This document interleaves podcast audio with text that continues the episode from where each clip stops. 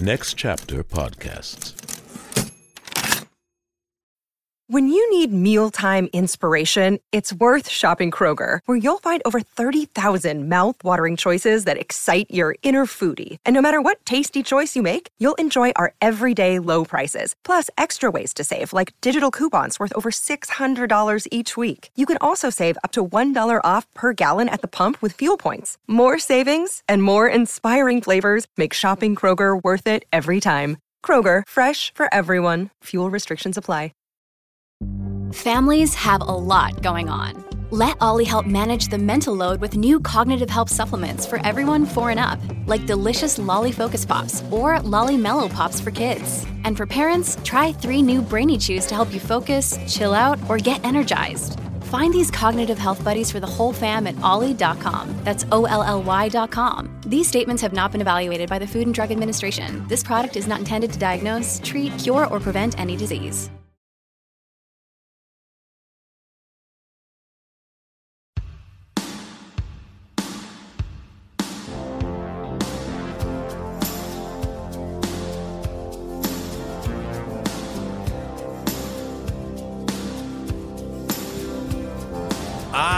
Fucking love this song so much. Well, it's Saturday night.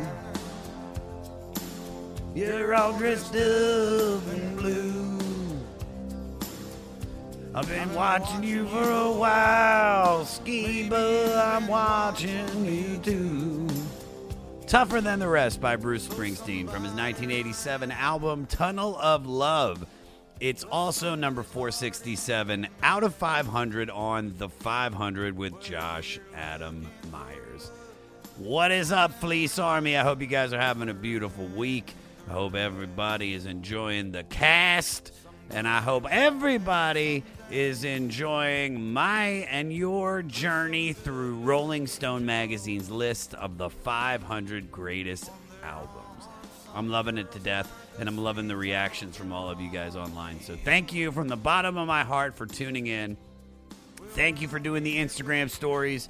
I say it every week, but take a picture or actually a screenshot of how you're listening to the 500 and tag me at Josh Adam Meyers and give a hashtag the 500 podcast so I can get a 24 hour ad on your social media, guys. Hook a brother up. Hook the king of fleece up, y'all. The calf needs it. Today in music for June 19th, this is a fun one. In 2004, an audience member hurls a lollipop on stage while David Bowie is performing in Oslo, Norway. The lollipop wedges itself in David Bowie's left eye. I don't know what the fuck wedges means. Was that like right in the cut, like right in the in the doodle dang? Which already has an enlarged and frozen pupil following a childhood fight. Dude, Bowie's a badass motherfucker, dude. But Bowie halts the concert to remove the lollipop. Luckily, he escapes serious injury. I would love to know how far away the guy was that threw it. Guy could be a girl. I have no idea. I don't know why I just assumed it's a guy. It's a kind of a guy thing to do to throw something. But the fact that this guy has a lollipop, girls have lollipops. That's like it's a big Oslo feminine thing to, to lick lollipops while they watch their favorite band. So whoever it is, man or woman, do you understand the accuracy, the level of accuracy if you're trying to hit David and you throw that and that hits him in the fucking wedge of his eye, his left eye, that's insane. So whoever threw it, listen, David was fine, obviously. It says he escaped serious injury. But big ups to whoever threw that, man. You got fucking incredible aim. The album we have this week is a deep, deep record. Let's do a little bit about it because I want to make sure I cover everything because people love Bruce Springsteen. I love Bruce Springsteen. But to be honest with you, this is one of the first times I've listened to a record other than Born to Run and Born in the USA. So let's do a little bit about it. This 1987 solo record came a few years after Bruce and the E Street Band put out the gargantuan career high mega platinum Born in the USA, and that alone would make any follow up record likely feel less significant. that it was a very personal exploration of where his life was at that point, especially his domestic situation, would ultimately very much humanize the mythical born in the USA, larger than life video icon that Bruce had become for the last few years. This is actually pretty interesting right here. As his former E Street Band guitarist Stevie Van Zandt bluntly said after Bruce played it for him before it came out, What the fuck is this? And Bruce replied, This is what Bruce said It's the truth. It's just who I am. It's my life. And then little Stevie said, This is bullshit. People don't need you talking about your life. Nobody gives a shit about your life. They need you for their lives. That's your thing. Giving some logic and reason and sympathy and passion to this cold, fragmented, confusing world. That's your gift. That's some bold shit for little Stevie to say. But there you have it. It's all summed up right there, man. The everyman, champion of the people, hero of the working class, just wanted to express where he was at. And while on the surface, this seemed like it was going to be tales of the domestic bliss that Bruce was living in with his then wife, actress Julianne Phillips. What it ended up sounding like were the painful ruminations on the disintegration of love. This became clear a year later when Julianne filed for divorce. You get that from this record, guys. You 100% get that. And you know who else gets it? My guest, the one, the only, Jay Mohr. You guys know him from his stint being on Saturday Night Live and hosting Last Comic Standing, his role in Jerry Maguire, Are We There Yet, and the TV series Ghost Whisperer, his former sports radio talk show, Jay Mohr Sports, and his current podcast, which is incredible, Mohr Stories. Jay is a huge Bruce fan, so to be able to get him to sit down and we talked, man, this is one of my favorite conversations, so I think you guys are going to really love it. Don't forget to listen to the end of the podcast where we spotlight a new artist that was directly influenced by Bruce Springsteen. Also, rate, review, and most importantly, subscribe to the 500. Follow me at Josh Adam Meyers on all social media.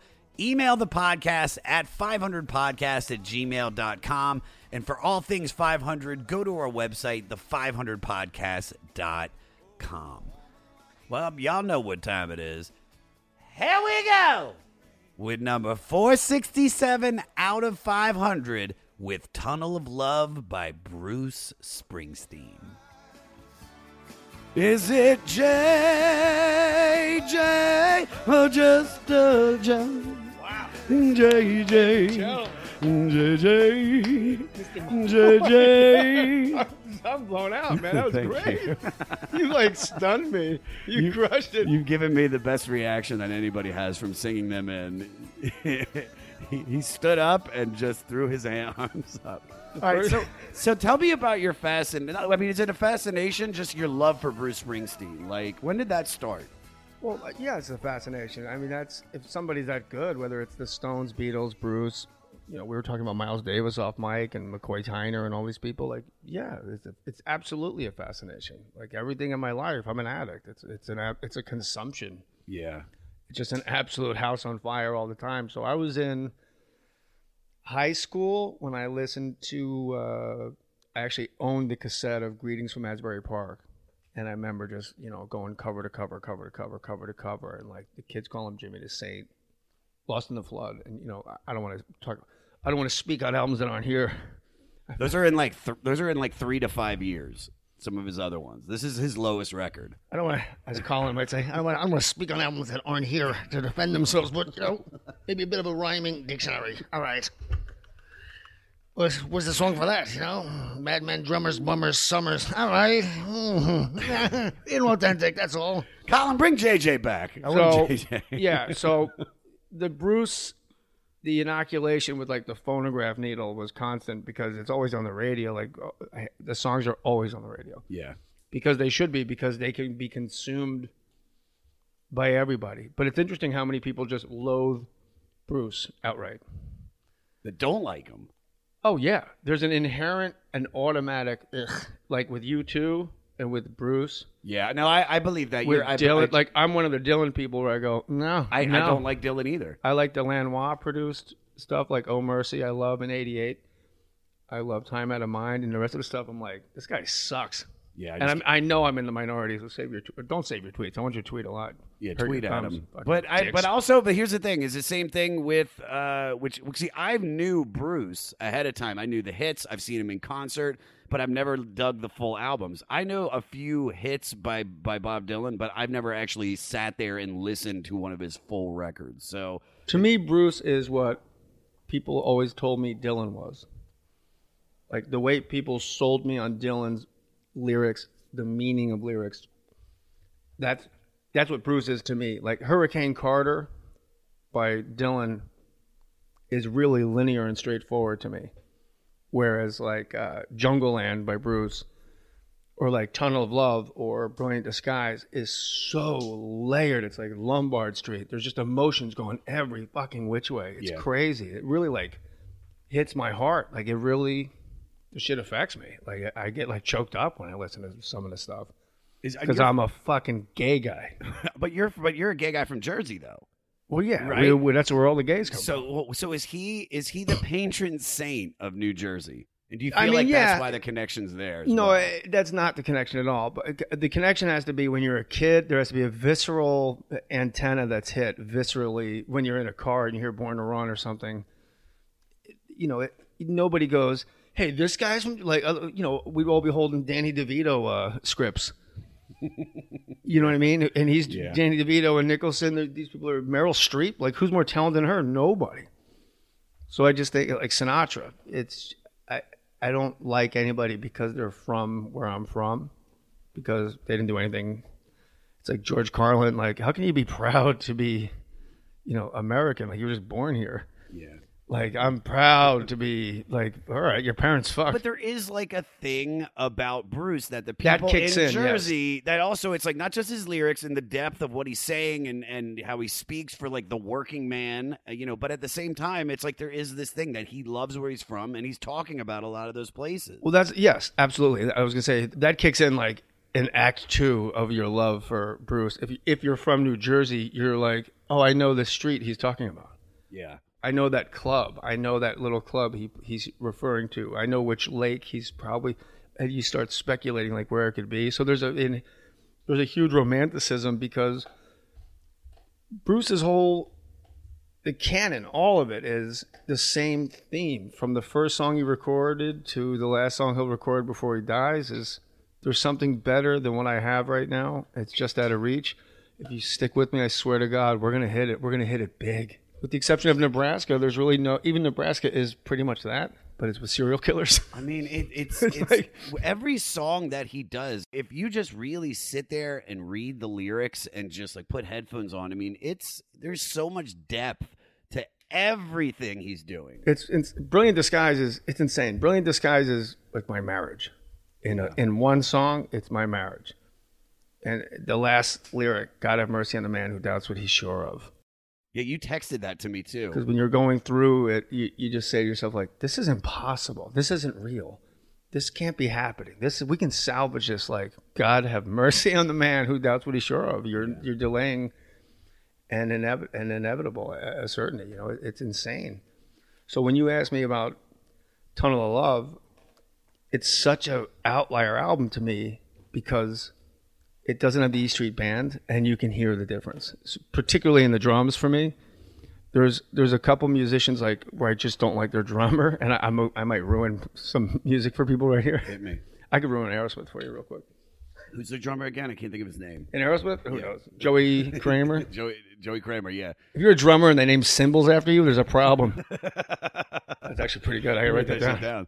All right, well, let's dive into this record. Our album is number 467 out of 500. It's the eighth album, Tunnel of Love, by Bruce Springsteen, released October 9th, 1987, produced by Bruce, Jon Landau, and Chuck Plotkin. The first time you heard this record, where were you at? What was going on in your life? Like, how did it sink in? The first thing I heard was the single, and I think the first time I heard the single was the actual music video on MTV.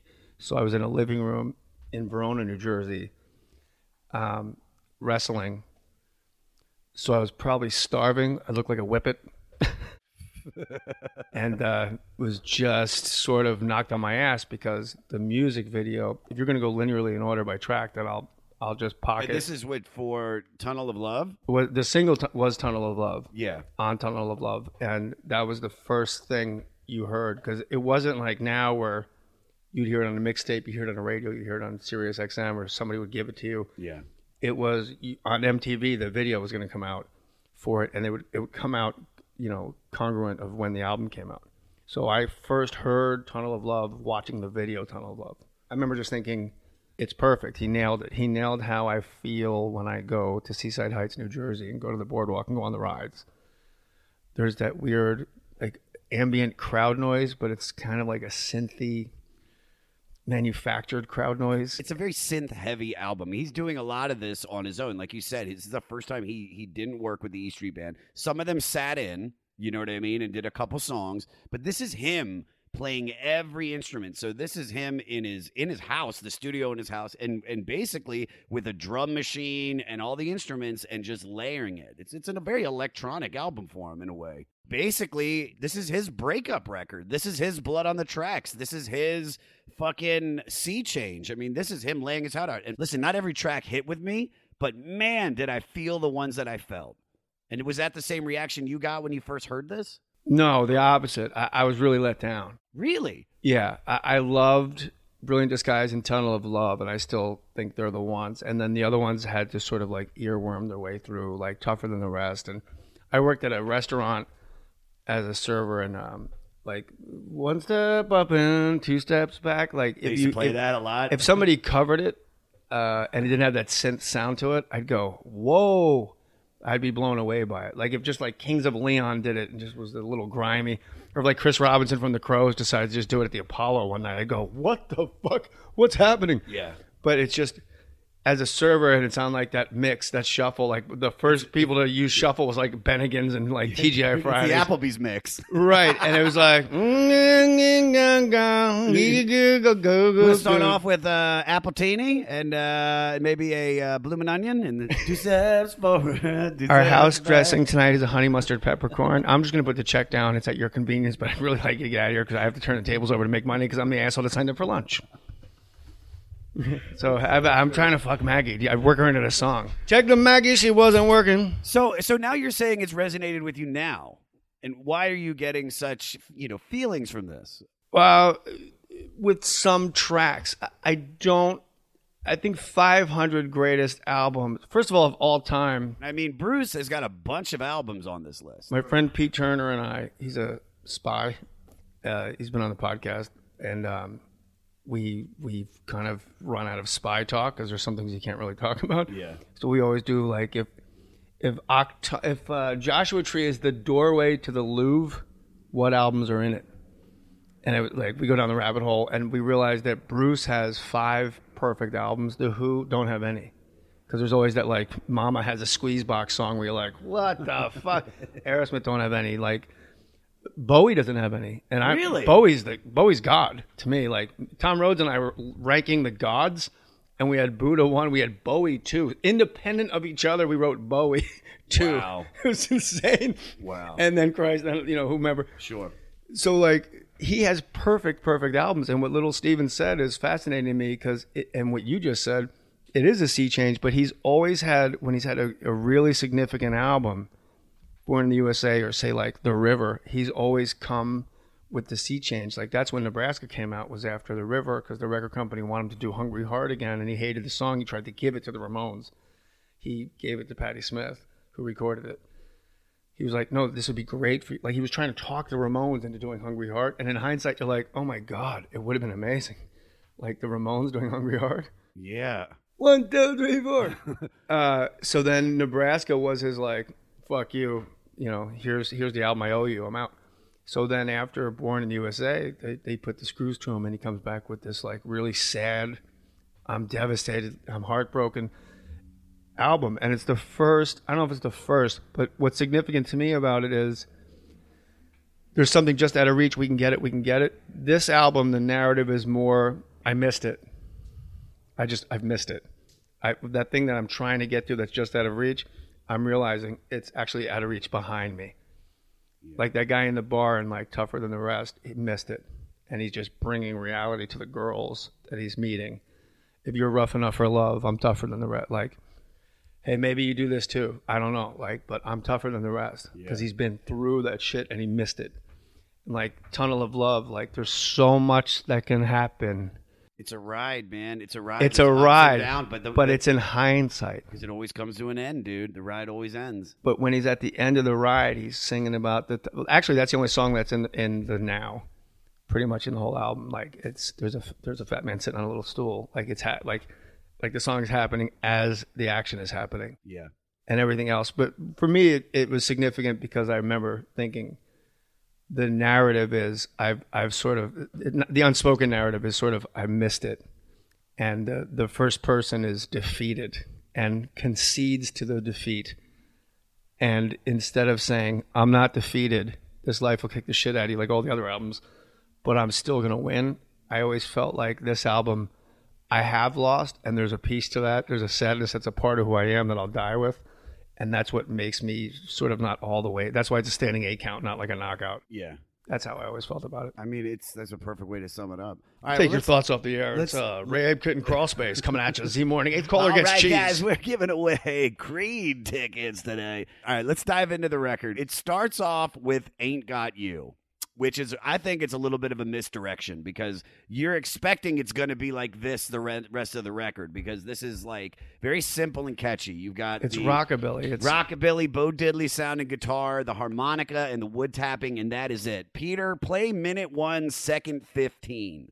Just resist, I made a deal with the devil, babe. I won't deny until I got you in my arms. I can be. This is the only song on the album that is this sonically minimal. And it's just Bruce talking about how he has everything diamonds, art, bonds, homes, and everything, but he doesn't have you. You have any thoughts on this?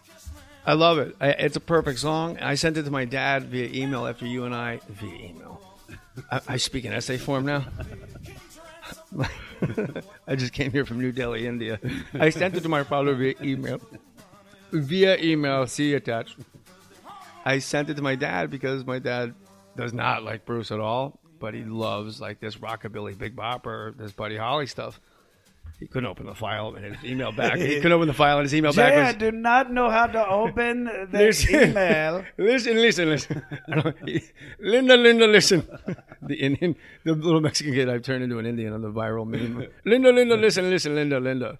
He said, I, I can't open the file, but you know I don't like Bruce.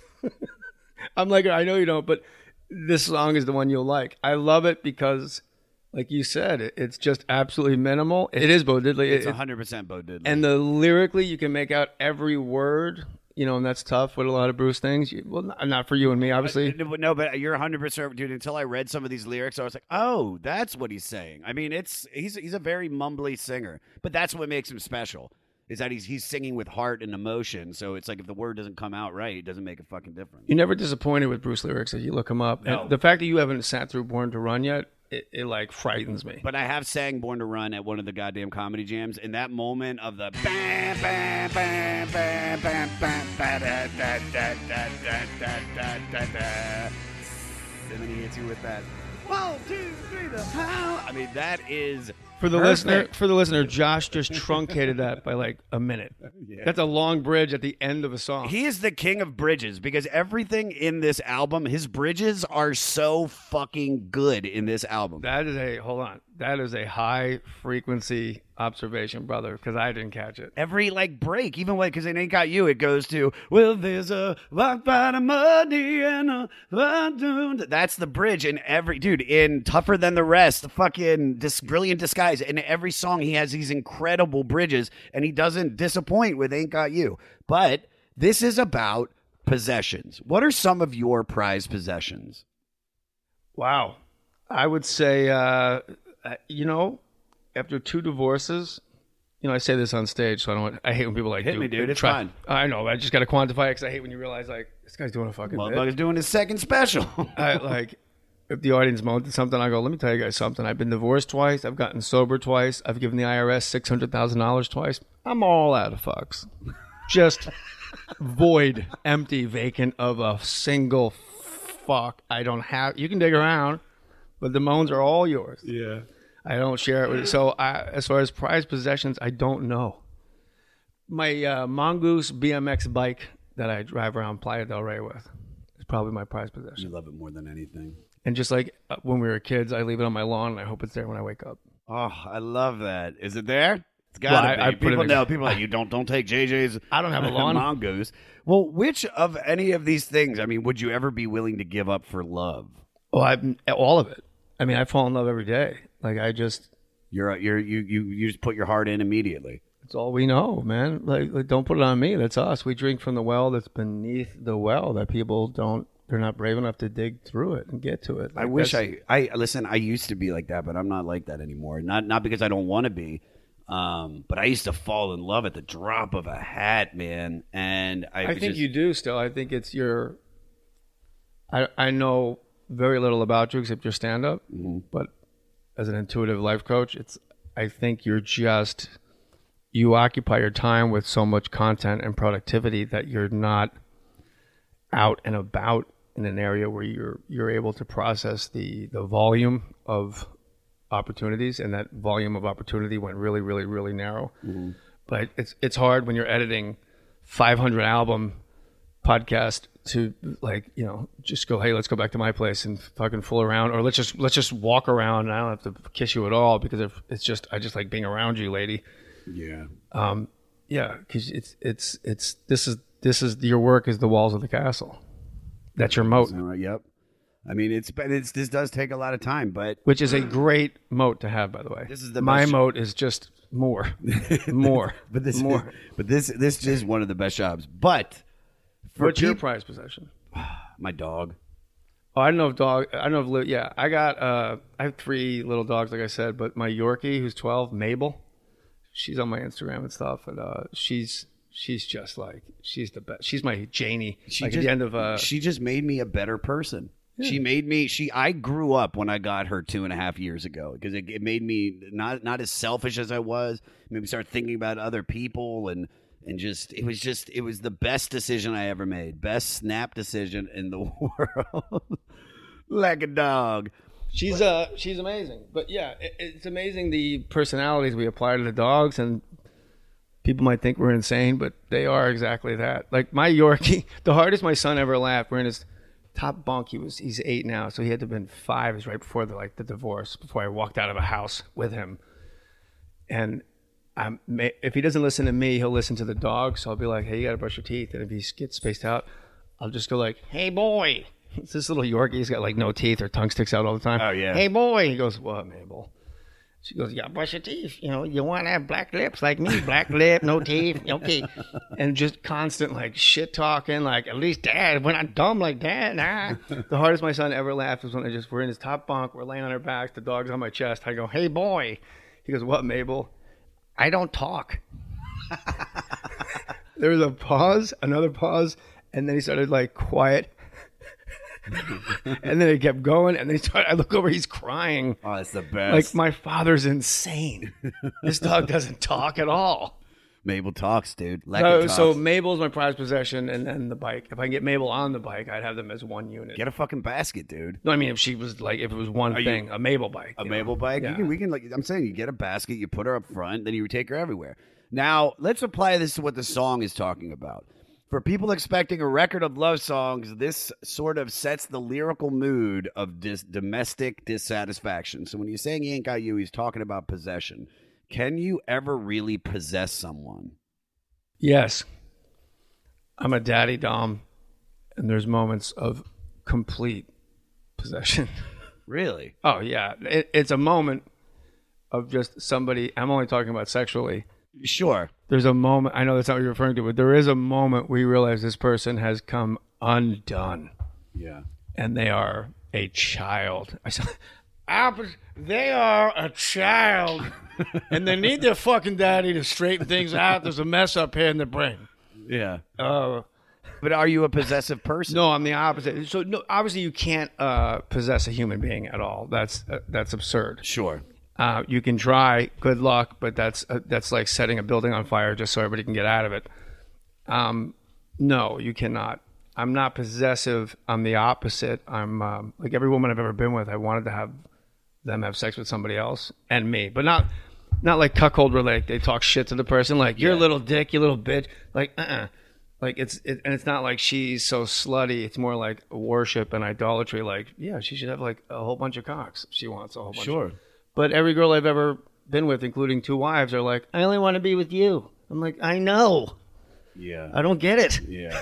I've been in relationships where women have tried to possess me. It's like they they're they the idea that that like they want to come with me everywhere I go. They want to spend all their time with me. I've had two girls like I've moved in with them like like that at the drop of a hat, and it's like and it was only. I remember the first time it happened. I go, I'm gonna take my time before I'm moving with somebody again, and then immediately the next relationship I had moved back in with. Now at least I know I'm looking for a girl that is that is career focused, but and so she can have her life. She has to have friends more than anything. I need her to have a huge group of friends that she likes hanging out with, so we can, in a sense, possess each other when we're together, but like have our separate lives. And I think that you know is is one of the big What do you think that is? with Why? so many people. I feel I know guys get possessive, but they get stalkery. Women seem to get more possessive more frequently, more easily. Like it's a lower frequency p- possession of. Like when I date, I am not a twenty four seven human, so I can't be a twenty four seven in a relationship because I'm not twenty four seven with me. Like I'm in a couple programs that end with A, and neither one of them have to do with food. Okay. Yeah. So when I'm on a date, it's like say like date four, and the girl at a table like this is sitting there with me, and she goes, "I just wish I saw more of you." I just go, "This is over. It's over." You're seeing because they, I, you are seeing more of me. I don't, This is what I can give you. I don't This hang is- out with my friend, my Yeah. best fucking friends. And you know why they're my best fucking friends? Because there's an unspoken. We've never brought it up. Like we don't see each other. We're comics. We just don't see each other for a year, maybe, and then you see each other. It's just like you came in from the other room. Yeah.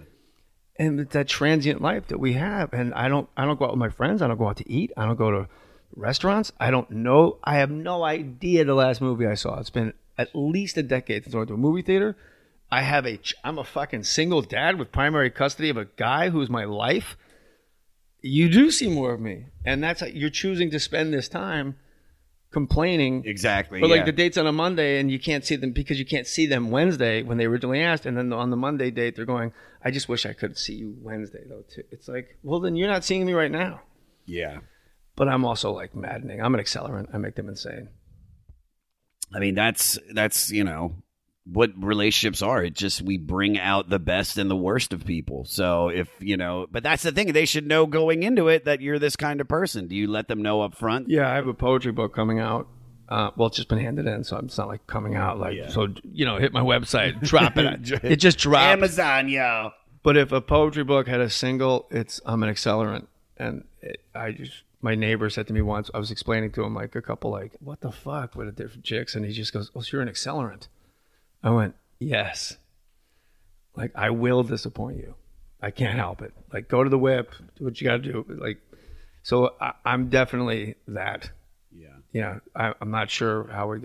I uh, I'm like Lombard Street. Like I'm gonna keep bending it around. So we better keep to these tracks. It's pretty. So I ain't got you. I like to imagine that this is because it's the breakup record. This album speaks to me more deeply than I thought than I thought possible prior to my divorce. Because that like I I went to a You've mental through it. hospital twice Really? in the last two years. Yeah, to ask for a bed. I was visiting somebody else. Both times it was a Friday. Just by the grace of God and the universe, and you know the the Tao, it was just. Both times was a Friday. Both times I was at the Melrose Improv on the Saturday, and both times there was a. And so, as I said, "Excuse me," I went, "Oh, I can't do this to Rita. They're sold out. I can't cancel like the night before." Yeah.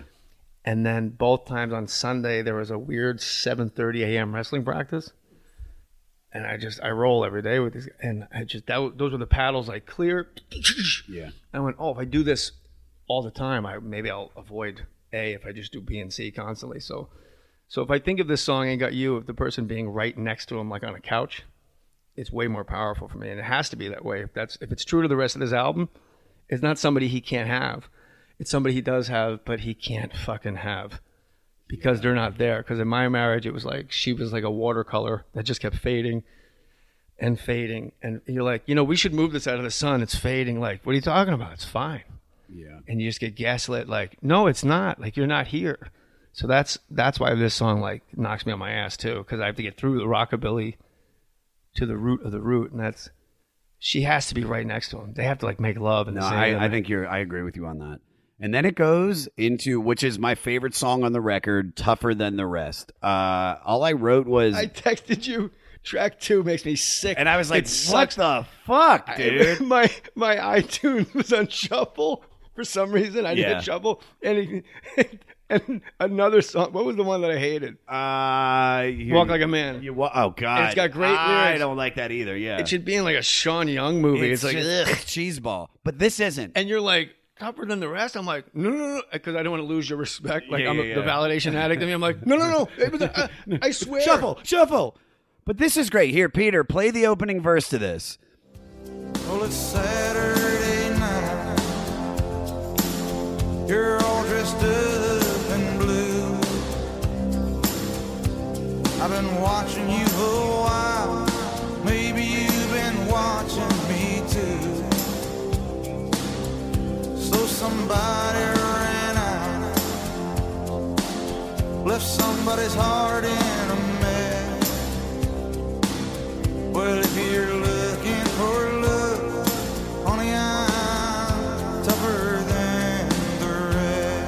love everything about this song. Like I said earlier, it made me tear up. It's just a powerful song about two people that have been through the muck in love, and it, the bridge basically sums it up perfectly with Springsteen's imagery.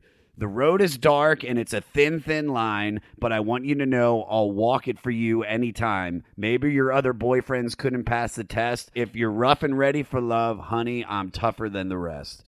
Look, Bumble knows you're exhausted by dating. All the must not take yourself too seriously and 6 1 since that matters. And what do I even say other than hey? well, that's why they're introducing an all new Bumble with exciting features to make compatibility easier, starting the chat better, and dating safer. They've changed, so you don't have to. Download the new Bumble now. Hey, it's Kaley Cuoco for Priceline. Ready to go to your happy place for a happy price? Well, why didn't you say so? Just download the Priceline app right now and save up to 60% on hotels. So, whether it's Cousin Kevin's Kazoo concert in Kansas City, go Kevin, or Becky's Bachelorette Bash in Bermuda, you never have to miss a trip ever again. So, download the Priceline app today. Your savings are waiting. Go to your happy place for a happy price. Go to your happy price, Priceline. So powerful. It had, you know what the song reminds me of? A little bit of like Streets of Philadelphia. Kind of has that Same like producer. same same producer, same structure, same everything. And minimalist, and Very. because he did that on a four track, Philadelphia. Did he really? Yeah, it's vocals, it's the synth, mm, it's And the drum drums, machine. and then it's the back vocals. Hi, ba, ba, ba, hi. That's it, and it wasn't finished. So when he handed it in, it was a temp, and they kicked him out of when they were loop. They were looping at Sony, and they're like, uh, "Get out." Why? Because they loved it so much already. It's, it's what it It's is. perfect. It's, one, it's perfect. Well, you know what's funny about this? Originally, this song was written as a rockabilly song. The final version has a slower, more methodical rhythm. Could you imagine if this would have been sped up and like rockabilly? I just, I could not. It's like the, all the, night, you're all dressed up in blue. I've been watching you, been watching me do. Actually, now I can. With that fucking bizarre. you did a great job at it. So, sure, but, but my still, it's fake voice I just pulled out. So this is a true love song. It's real, no bullshit, no fluff, no empty words or meanings within it. Are you the type of guy that would compete for a woman's affection or would you just give up and pick somebody else? It's a great question, and my answer is not a dodge at all. No, but the way no, the way I would. Sh- again, I'm not being cute. You are No, absolutely. What? I said you are adorable though. That's right. Fuck yeah. Dude. I'm a rep guy. I'm not a max guy. You know, I like the reps. I can tell, dude. I know. You want to know what my fighting weight is? Get a scale. Whatever rolls up. Let's go, bro. Let's do it. You want a thug, man? Let's thug. All right, back to the question. What do you got? No, that's So- part of the answer. Okay. Oh, re- I know I would never compete, but there's a perverse and subversive uh, thing in me that by not competing, that is the com- that is my that's my play. so it's like it's just you do the opposite. You just if every If you other want guy's that doing guy, you that. should go with that guy. yeah. I'm not gonna like send you flowers. Li- Like a, I'm gonna send you a card in the mail, regardless, because that's what I do. I try. I have stamps on me at all times. I do. I have cards in this bag. That's probably my prized possession. Is my my bag, wrestling your card bag? Yeah. I got wrestling shoes in there. I got like I jump. I got everything I need right there. That's my bug out bag. I Fuck got, yeah, dude. I got medication, my service revolver. Forget it, bro. Fifty yard line, Santa Monica High end of days. That's where we're meeting. So I, I I'm gonna do what I do. I'm gonna text you like if a poem comes to mind. It's like I wrote this in traffic. It's a meter of seven, and it just happens to do with princess, you know, being whatever with a. I'm gonna text you what I would normally text you, and that that's. I'm just gonna be vigilant and relentless with what I do because I think you're hot, and I think you're beautiful, and I think you're kind, and I see you, and I know what I wouldn't say is I know it. I wouldn't say anything where I put it versus like I'm I'm this and he's not that, I wouldn't address that person. Because at the end of the day, like I don't get jealous. I'm the opposite of possessive. It's just like do your thing. Great, I'll be here. If you circle back, I'll be around. So no, I I wouldn't. No, No, but but there, It's a it's a it's every every, every answer though definitely you know it, it can be yes or no, but it's like the explanation was perfect. But then let me ask you this: How long does it take you then to become vulnerable with someone? I'm never not down? vulnerable with somebody. So I'm you're right off the jump. You're just you're just an open heart. I mean, you're you're uh, you, Josh, I'm an I'm an addict. I'm a drug addict. I'm an alcoholic. I'm a fucking rec- I'm a maniac. I, I, I'm I am I'm an accelerant. I'm crazy, but I know now the kind of crazy. Like I'm not buying somebody else's narrative of like the kind of crazy I am. Yeah. Like I yeah, I fall in love off the jump. Like I, I've been with if I'm with a girl and we like make out and just like that's it. And that I tell every girl I'm ever with, if this is all that ever happens, great. I'm I'm I'm totally sated. And I've learned that makes them crazy. Not in a good way, like Yeah. like, what do you mean? Like, if I just kiss your cheek, shake your hand, kiss your cheek, give you a hug goodbye at the end of this date, if that's all that happens, great. Like, I just like being around you.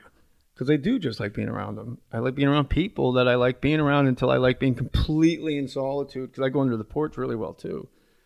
And I'm realizing, like, more and more, like, why these songs hit me in my fucking gut so hard. Because it's just these lonely fucking records, and I'm God's lonely man. It's like, um, I'm quoting Taxi Driver. I wasn't, you know, No, you're good.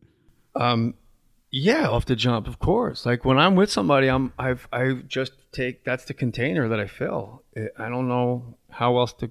If I could help it, I would. I don't know how to. I don't know how to love slowly. I don't know how to kiss quietly. I don't know how to. I don't know any other way. I don't. I- can't. And that's something I don't want to contain. Like when you put a marker down on a piece of paper and you hold it down, the circle gets wider and wider and wider and wider and wider. Like that's just that's me. That pinpoint, that's for stand up. That's where I can go dot bleed dot bleed dot bleed dot dot dot dot dot dot, dot, dot waiting for it to bleed. Like that's where I control time. yeah. But when I'm with somebody, man, it's just boom boom. I s- putting the ocean into a trash can. That's what I tell the wrestlers. Like, you're never gonna beat me because I'm just gonna put the ocean inside of a trash can. Yeah. And they don't know what it means until you know 20 seconds in. They're like, "Ugh." Like, they don't know that's all I have. Get me I'm- out of the trash can. because I'm fucking 50. I'm like, they don't know if they could just ride that 20 seconds out, they're gonna kick the shit out of me. Yeah. But I love and it. just like women, like if you just if you ride out that overwhelming, like they get spooked. And I think that's you've had the exact same experience. Like you 100%. are you're present, like you are present. So don't doubt that ever. Like you are here now. And for the listeners that are like, what are they talking about? Just we know what we're talking about. Yeah. And when you're across from somebody and you're actually right there across from somebody, it's it scares the shit out of people. When you're entirely there and you're not looking for exits and you're not sabotaging, self-sabotaging, if you're not like putting like you know spikes in the road and shit, then they start doing it because they're not used to just having somebody's undivided attention going, that's really interesting. This really interests me. What you do for a living really interests me. So when you go to work, how what's it set up like? Like the questions you and I ask, after a while they they just they realize they're in some deep ass water and that's all we know so it's yeah, I, I I'm only in it to fall in love. I saw I was in Hawaii once in Kauai. I went to a tattoo parlor. I didn't get the tattoo, but the tattoo artist had a tattoo on his chest. I'll never forget. It was a guy holding like uh like how a koala bear holds like a br- uh, like a, a a vertical branch, a, a trunk of a tree. Yeah. It was around a bomb. His arms and legs like holding a bomb as a bomb was falling, and the thought bubble was, "Here I go again." Wow. And there's a giant like bomb just going straight down, like with like. The guy goes, "Here I go again." I'm like, "That's me." Oh, that's that's me hundred percent. How about I'm the only person on earth that could take fuck a Bruce Springsteen album and make it about me? All right, it's, it's, Jim was very magnanimous with his self-centeredness. All right. All right. All that heaven will allow. Peter, play 42 seconds into this. Say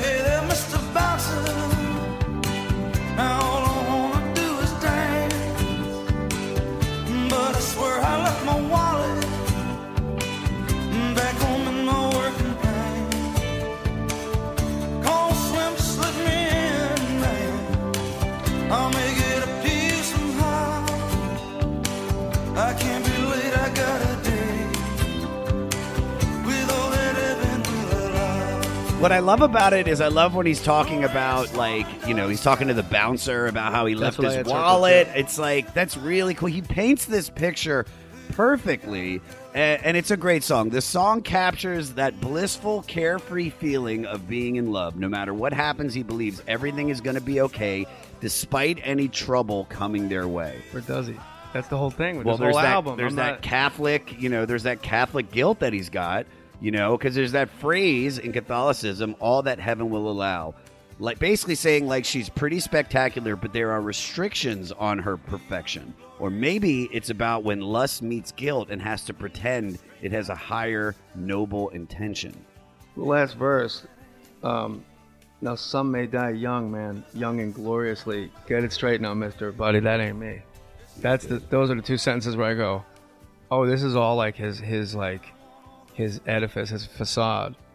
Like, hey, man, everything's great. Like, just if you got somebody that loves you, all that heaven will allow. What am I going in the club for? For all that heaven will allow.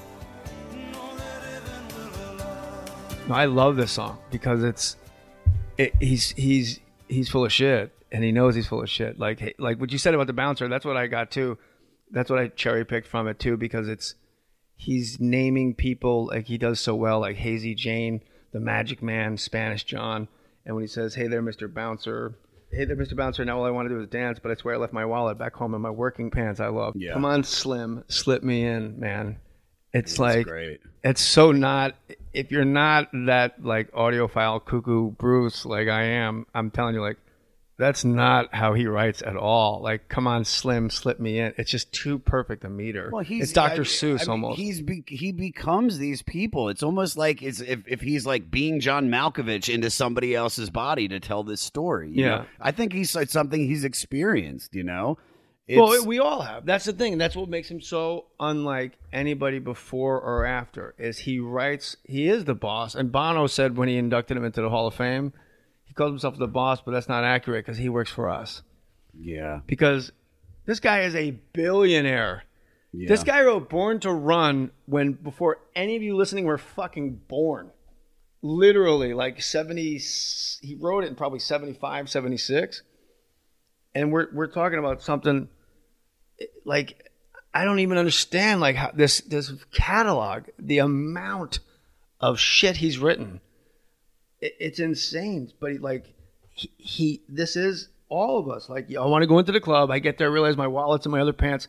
So I'm gonna talk to the bouncer. Like, all I want to do is dance. I have a date with all that heaven will allow. Like, that's I'm I'm going for fucking everything because I got like fuck it. I got nothing to lose.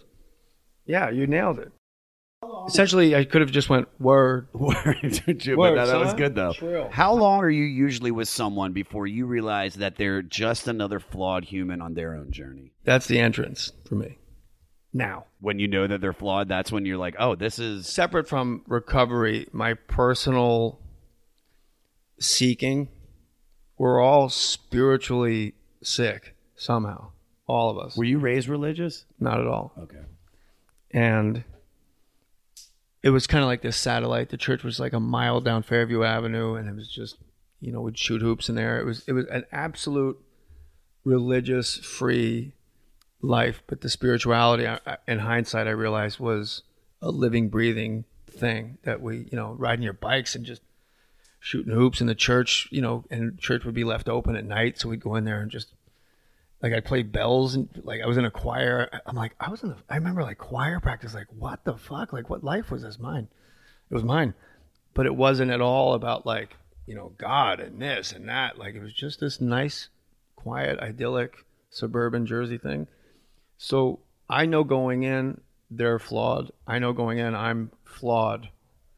Like I'm I'm like glass that you can barely see through. Like window like. Yeah. But that's what I open with. That's what I lead with. I'm very honest about it. Yeah. And then it's just sort of like that jack in the box, like seeing how long I can ride this person before, you know. Bruce Smirnoff had a great joke. He goes, Every girl I meet,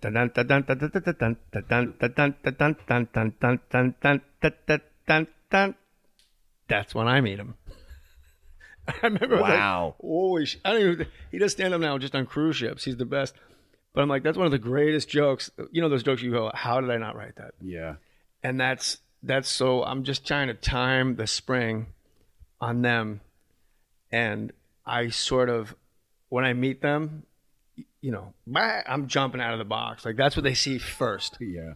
and that's what everybody sees first about me I can't control it but I know I can go from like I'm able now to keep that from being like the scary fucking Jesus Christ Jesus, that scared the shit out of me. Now it's like, just, like- it opens and you come out like, hey. Like just, I just want you to know I'm I'm around the corner. I'm You're about to see this big, jumpy, scary, springy thing with Yeah. a goofy smile on his face that's gonna fucking share a lot of nonsense with you, and just you, you don't have to track it. It does all track. If you don't understand what I'm mm-hmm. talking about, just don't even worry about it. I'll make sure you understand the things that you need to understand. yeah. Like I just come in with like all these fucking like lesson plans and shit. so no, I, I know they're flawed. I know I'm flawed, and I just I think that's what makes it special. You know, when when like you said, I love how you said you're vulnerable right from the jump. And eh, I think when you meet somebody that you can both share that we're both we both have made mistakes in life. It's just, it's it's literally tougher than the rest. It's like you've been through shit, I've been through shit. You know what I mean? But let's be honest about our shit and not put on, you know, that that not to quote another song, but that brilliant disguise. Let's let's just lay it out there. brilliant disguise is like the the tune to me. That's the tune. and but tougher than the rest. And so all that heaven will allow, I love. It's so interesting to me, and I become a little fascinated by his lyrics. Sound tinny. One thing about Bruce is he's like like that guttural growling, yeah. and for some reason the way he's singing this, he's way up in his nose. I got a dollar in my pocket. Yeah. It sounds almost weak. And like it's all just gonna fall apart, and they're gonna have to start to take over the whole song Yeah. and I Mister Let Me In. And I'm just, so it's really, I think the producers sell him out often, and I think he's overcome producers that are known as gods. And like Born in the USA is the most heartbreaking album ever, but you would never know it by listening to it. Like fuck yeah, like no, he's gonna kill himself every track, you idiots. Wow. like you know, but so this, it gets too synthy and stuff. This album for me personally, but I know that Heaven will allow. allow I think it's a genius production because they chose the vocals where it's that thin.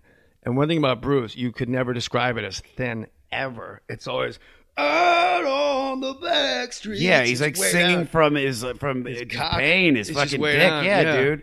And it's this one's like I got a dollar. It's almost Yeah, like it's- a, it's an apology coming in. Yes, I know. I completely agree. Like I that. can't get in. I know I'm not supposed to be in because there's a cover charge, but I do have money. It's just not here. It's in my working pants. And, all the, and the only time his vocal kind of kicks back is "Oh, that heaven will allow." Then he goes back into the when he says that it goes guttural, Yeah. and then it goes back up to tinny when he's like, kind of, "I know this shouldn't be happening," because it's it's a kind of a look back into like uh, "Greetings from Asbury Park." It's a look back to um, you know, Born to Run, uh, The Innocent, The Wild, The Street Shuffle, where it's like Kitty's back. Like, who's Kitty? Like, who's Spanish John drove in from the underworld last night with bruised arms and broken rhythm, but dressed just like dynamite. You're like, who the fuck is Spanish John?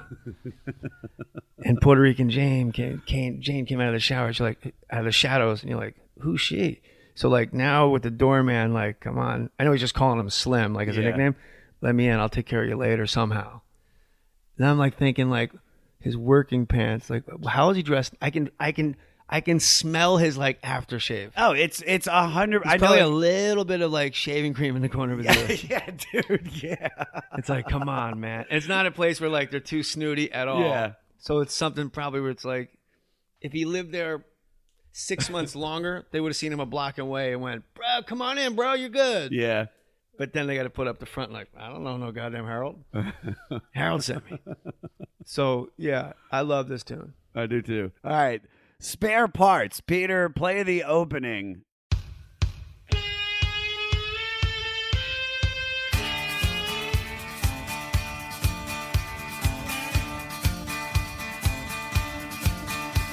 Bobby said he'd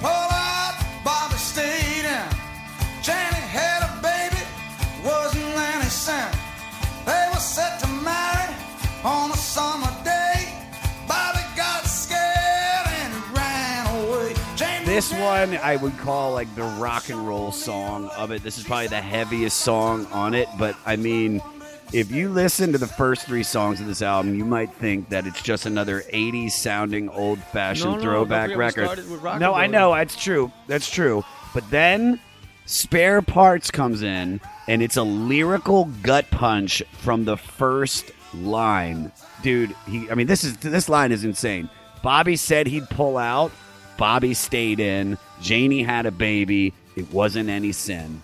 They were set to marry on a summer day. Bobby got scared and ran away. I mean, he is giving you this character-driven story that you that you only are going to get from Bruce Springsteen. You know what I mean? Yeah, like I was just saying, like like who's Bobby? Who's? I think you should just read the entire song because it's it is exactly Bruce. Yeah. No, I agree. Jane moved in with her ma out on Shawnee Lake. She sighed, Ma, sometimes my whole life feels like one big mistake. She settled in a back room, time passed on.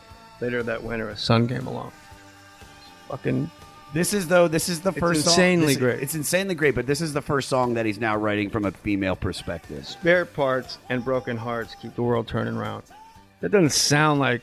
It sounds like it could be anybody, really. Yeah. Like it could be better, like spare parts, all right. Oh, completely. Broken hearts keep the world turning around. Oh. But in context of this song and its truthfulness, like what have we been talking about? Spare parts and broken hearts. That's we're still here.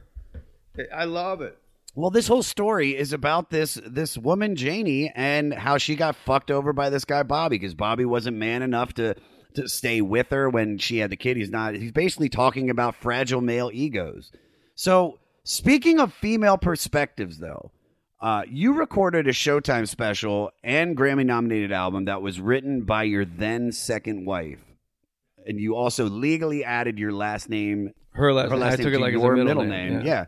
And- John Ferguson Cox Mohr. So, in a way, I can see a reverse gender comparison of you getting knocked up, being given the ma- matrial, having a birth, the baby, and having to take responsibility for it, except that you actually got to take her name in marriage. I actually have primary custody of a baby. Yeah. I mean, so, I actually walk the kid across the floors every night, like it says in the song. Yeah. Like I am. I didn't think I was going to have an apartment at 48. At a four million dollar house in the Palisades, shit was it was up and running. Yeah. You know, and it's, it wasn't. Nobody gets married to get divorced. Like that's the crazy. I got a 16 year old son. I don't see. Like I got. I am spare. I am spare. Tom Berenger in Platoon. I am spare parts. So when you talk about the Catholicism that you're talking about, you know, the religious overtones. Nebraska, there's a reason to believe. Um, take the baby to the river. Kyle William, they they, they named him.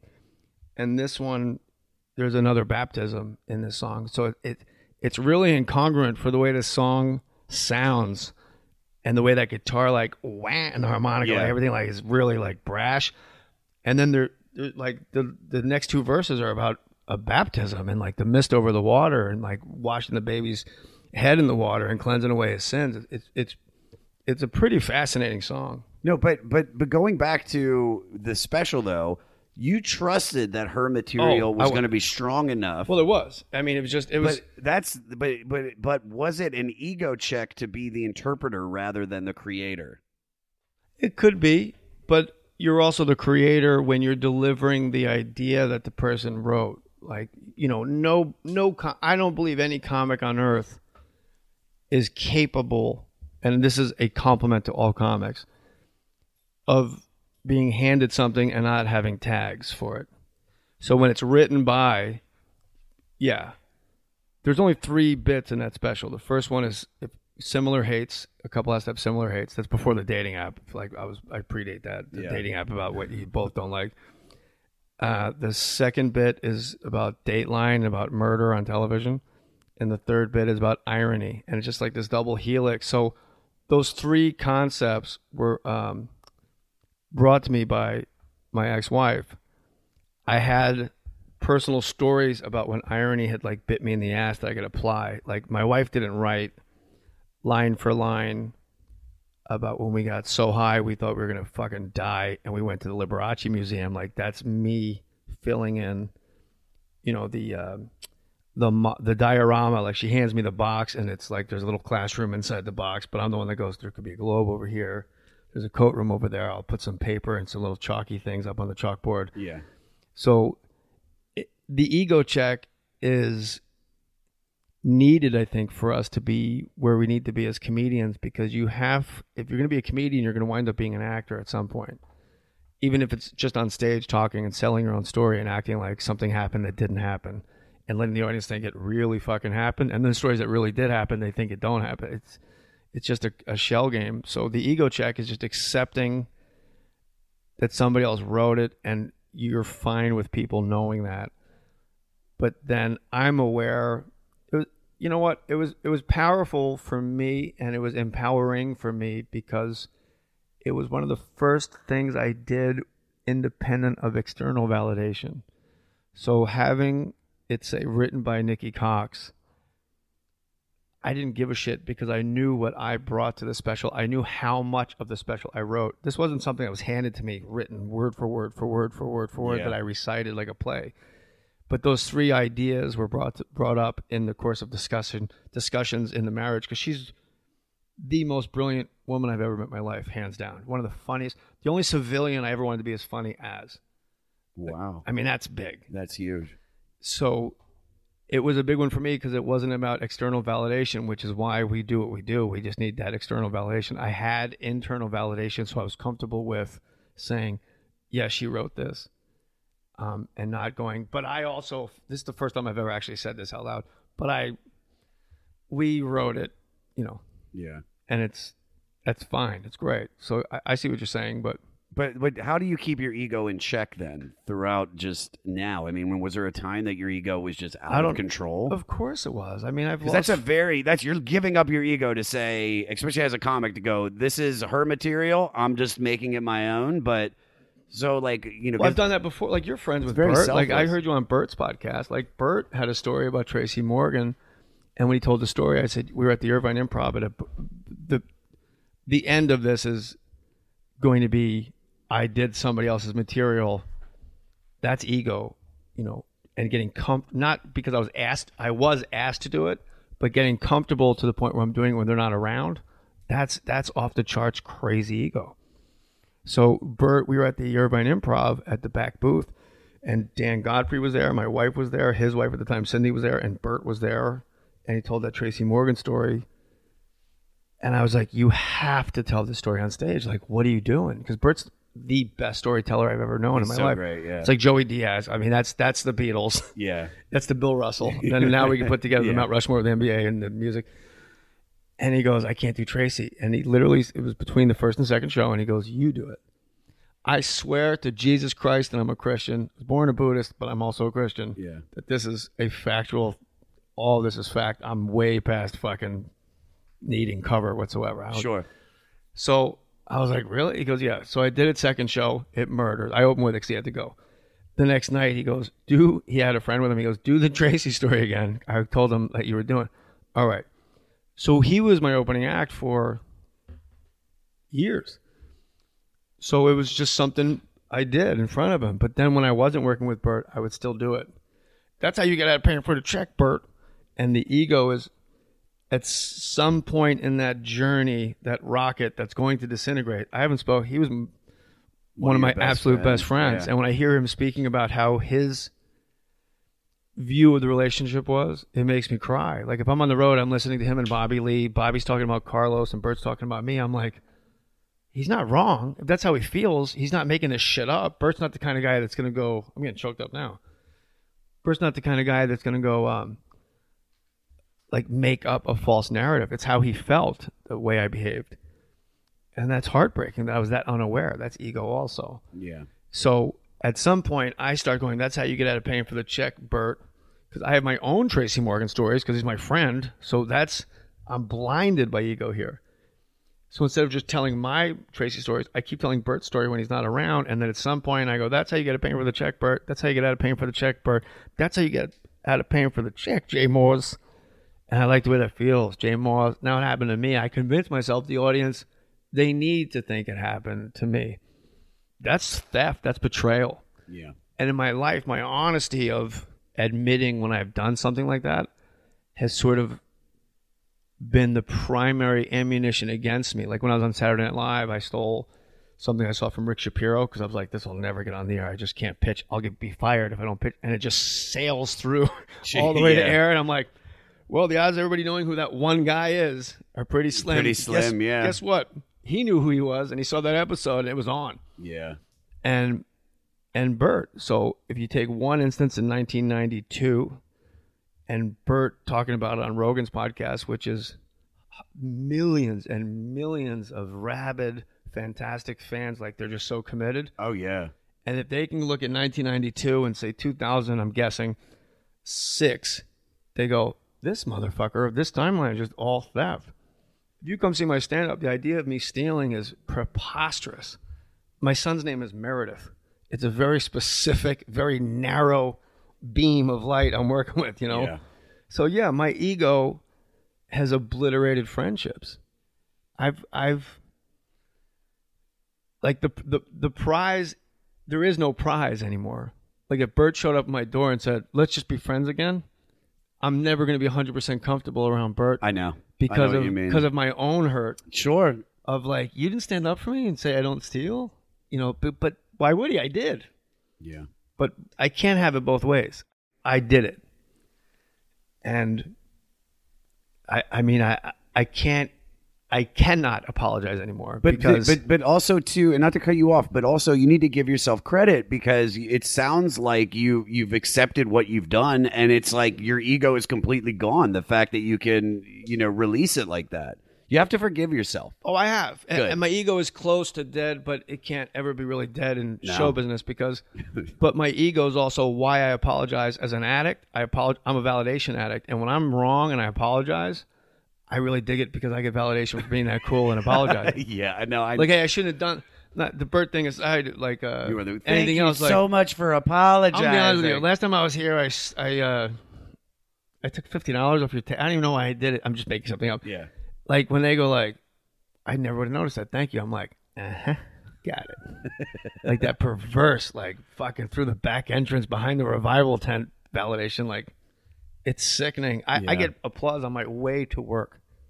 When I'm walking to my office, they go, yeah, and then I'm like, right for an hour and a half, right, guys, right, right. We're all having a good time still, right, guys. yeah, I mean, I it, it, it I've been through the looking glass of like I make myself sick, and the, through the looking glass of I'm oblivious to I should be making myself sick, and now I'm landed squarely in the this is this, yeah. and I'm I'm aware, and you know I forgive me yourself. That's the hardest person to make amends to is yourself. Oh, a hundred. You got to go around going like, hey, if I fuck this up, I'm sorry, I'm sorry. And it's yourself letting yourself off the hook is the hardest part. Yeah, but- because you let yourself off the hook first for the wrong reason. That's what a cover story is—an alibi. Like, no, I didn't do that. I did this. Well, well, come on, what's everybody fucking getting crazy about? Yeah. So no, that's yeah. So that's why I uh, I listen to Bruce Springsteen. Perfect. All right, cautious man. Uh Peter, play the opening.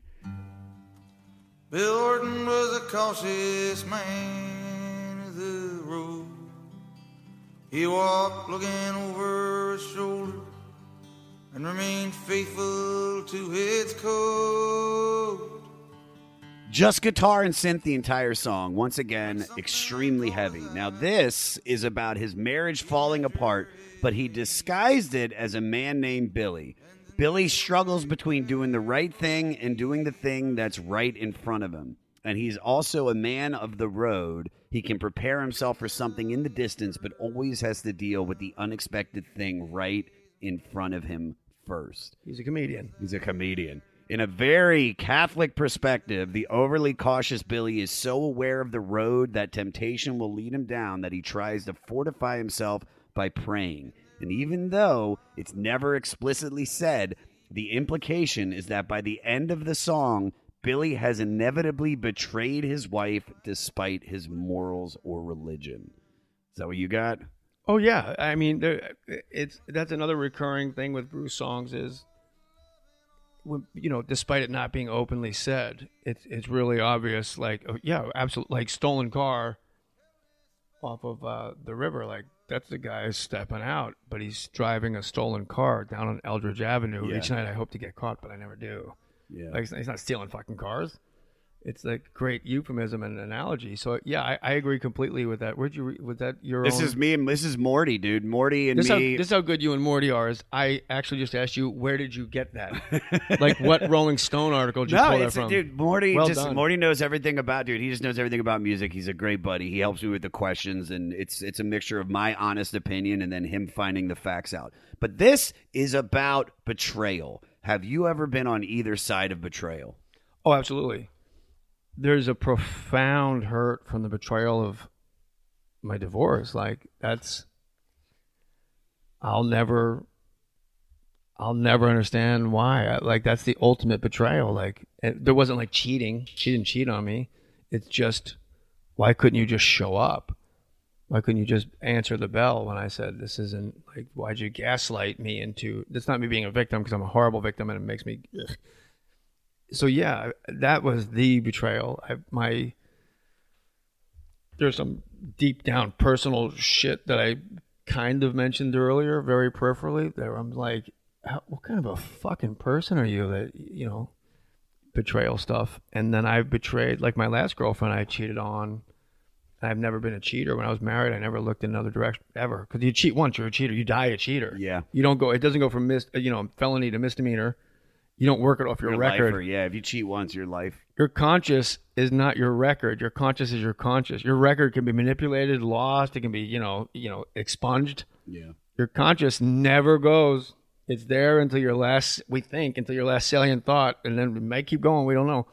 So, I cheated on my ex. Um, we're we're dating now again.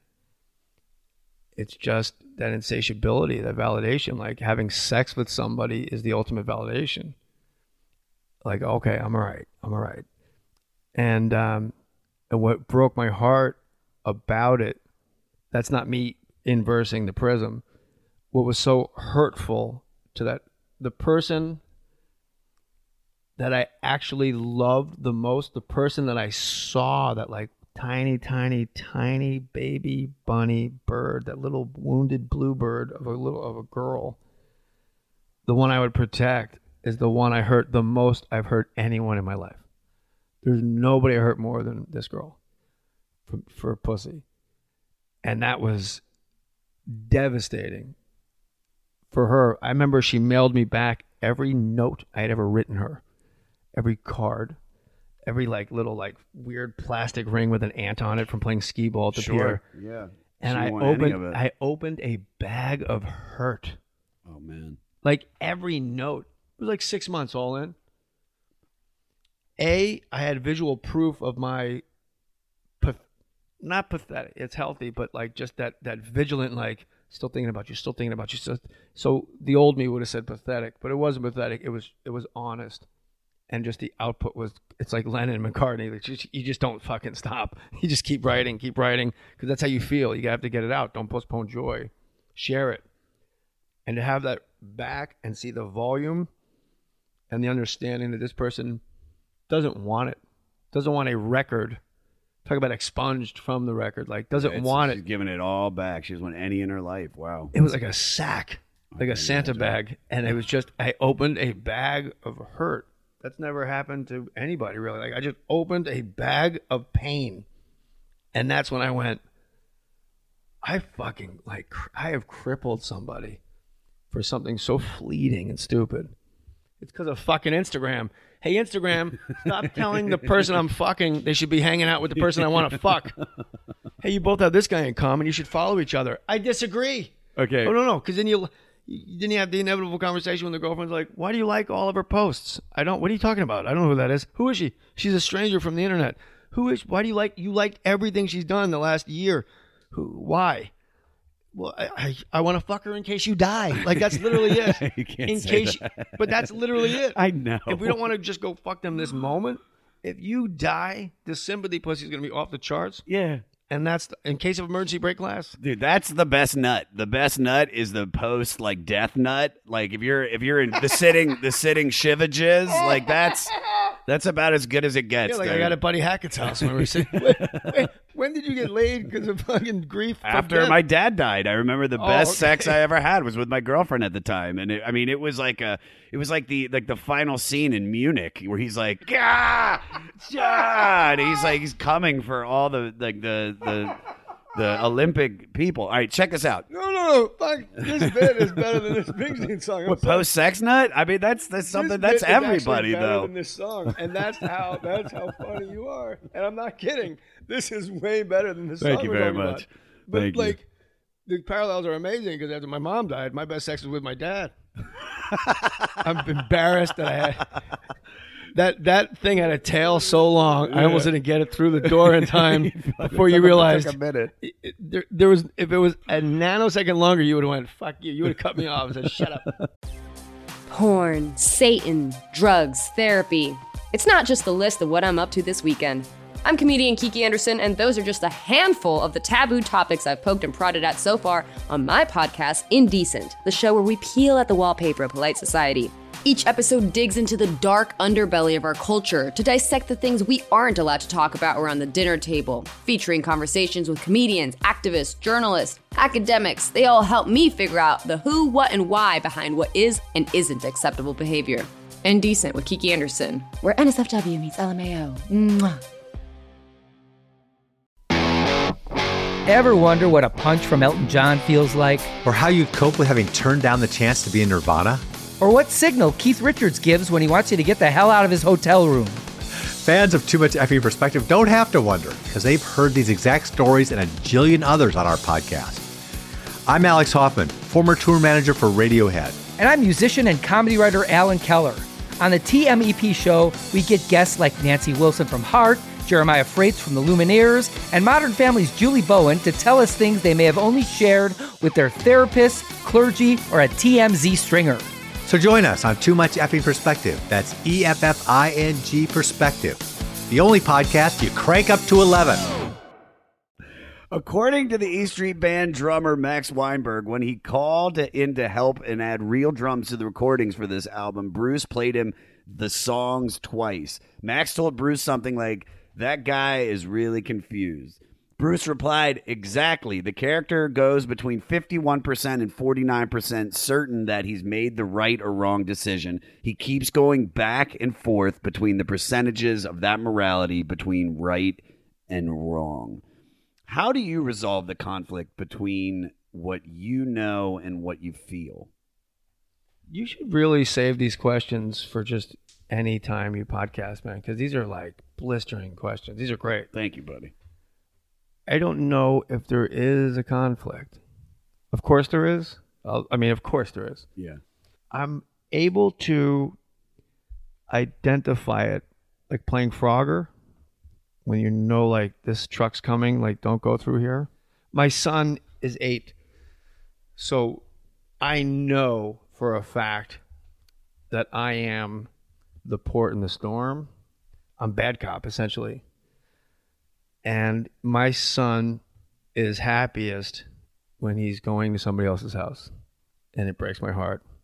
So that's a situation that I can see often where my feeling and what reality is, what I know to be true, battle. But your feeling is true because you can't control how you feel. Sure.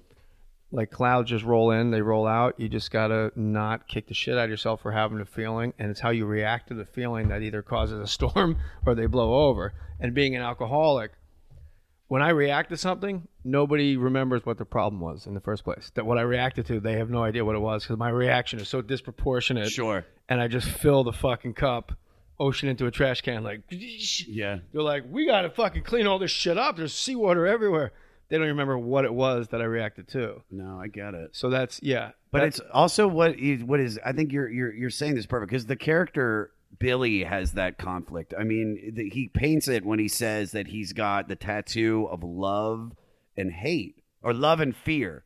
So he has love on one hand and fear on the other, and that's that's the that's the inner conflict of life. I mean, that is I don't know if Bruce will ever get enough credit before he won't because love and fear instead of love and hate yeah. is the most prescient, salient fucking bullseye. Bull Yeah. fucking eye, motherfucker. You can all go suck a fucking bag of wet dicks because Bruce just kicked the shit out of all of us. Because every human being on earth is fucking afraid. Yeah. Why do they sabotage shit like, wow, I wish I could see it when? Because they're fucking afraid that you're going to hurt them because they've been hurt. Your questions have just blown me away. Like, You're really great at this, man. Thank you, buddy. And tougher than the rest, like, it, it's fear. Fear kicks the shit out of all of us. We all are going to be hurt again, but I got news. Anybody listening, the worst thing that ever happened to you has already happened to you. So you're fearing, you're defending castle walls for, there's nobody in that castle anymore. You're the only one there, like, well, uh oh, uh oh, uh oh, whatever you're afraid of, whatever your fear is. Like, ladies are afraid of being hurt. Well, guess what? So am I. But not really. Because it's, it's an inevitability. I know it's going to happen at some point. That's that's the fucking carnival ride that we're on. So the fact that he has love and fear on this character's forearms and his tattoos is fucking game over for me. Yeah. This is when the album, I- to me, just like the, the the when you cinch a fucking trash bag when it's full, you just pull that fucking thing and tie it. Yeah. That's that's this is it. And then the shit that comes after it, which are the actual best songs on the album. Oh, then you, get. Okay. then you get overflowing with. This is an album I don't even fucking like. I don't even like this fucking album.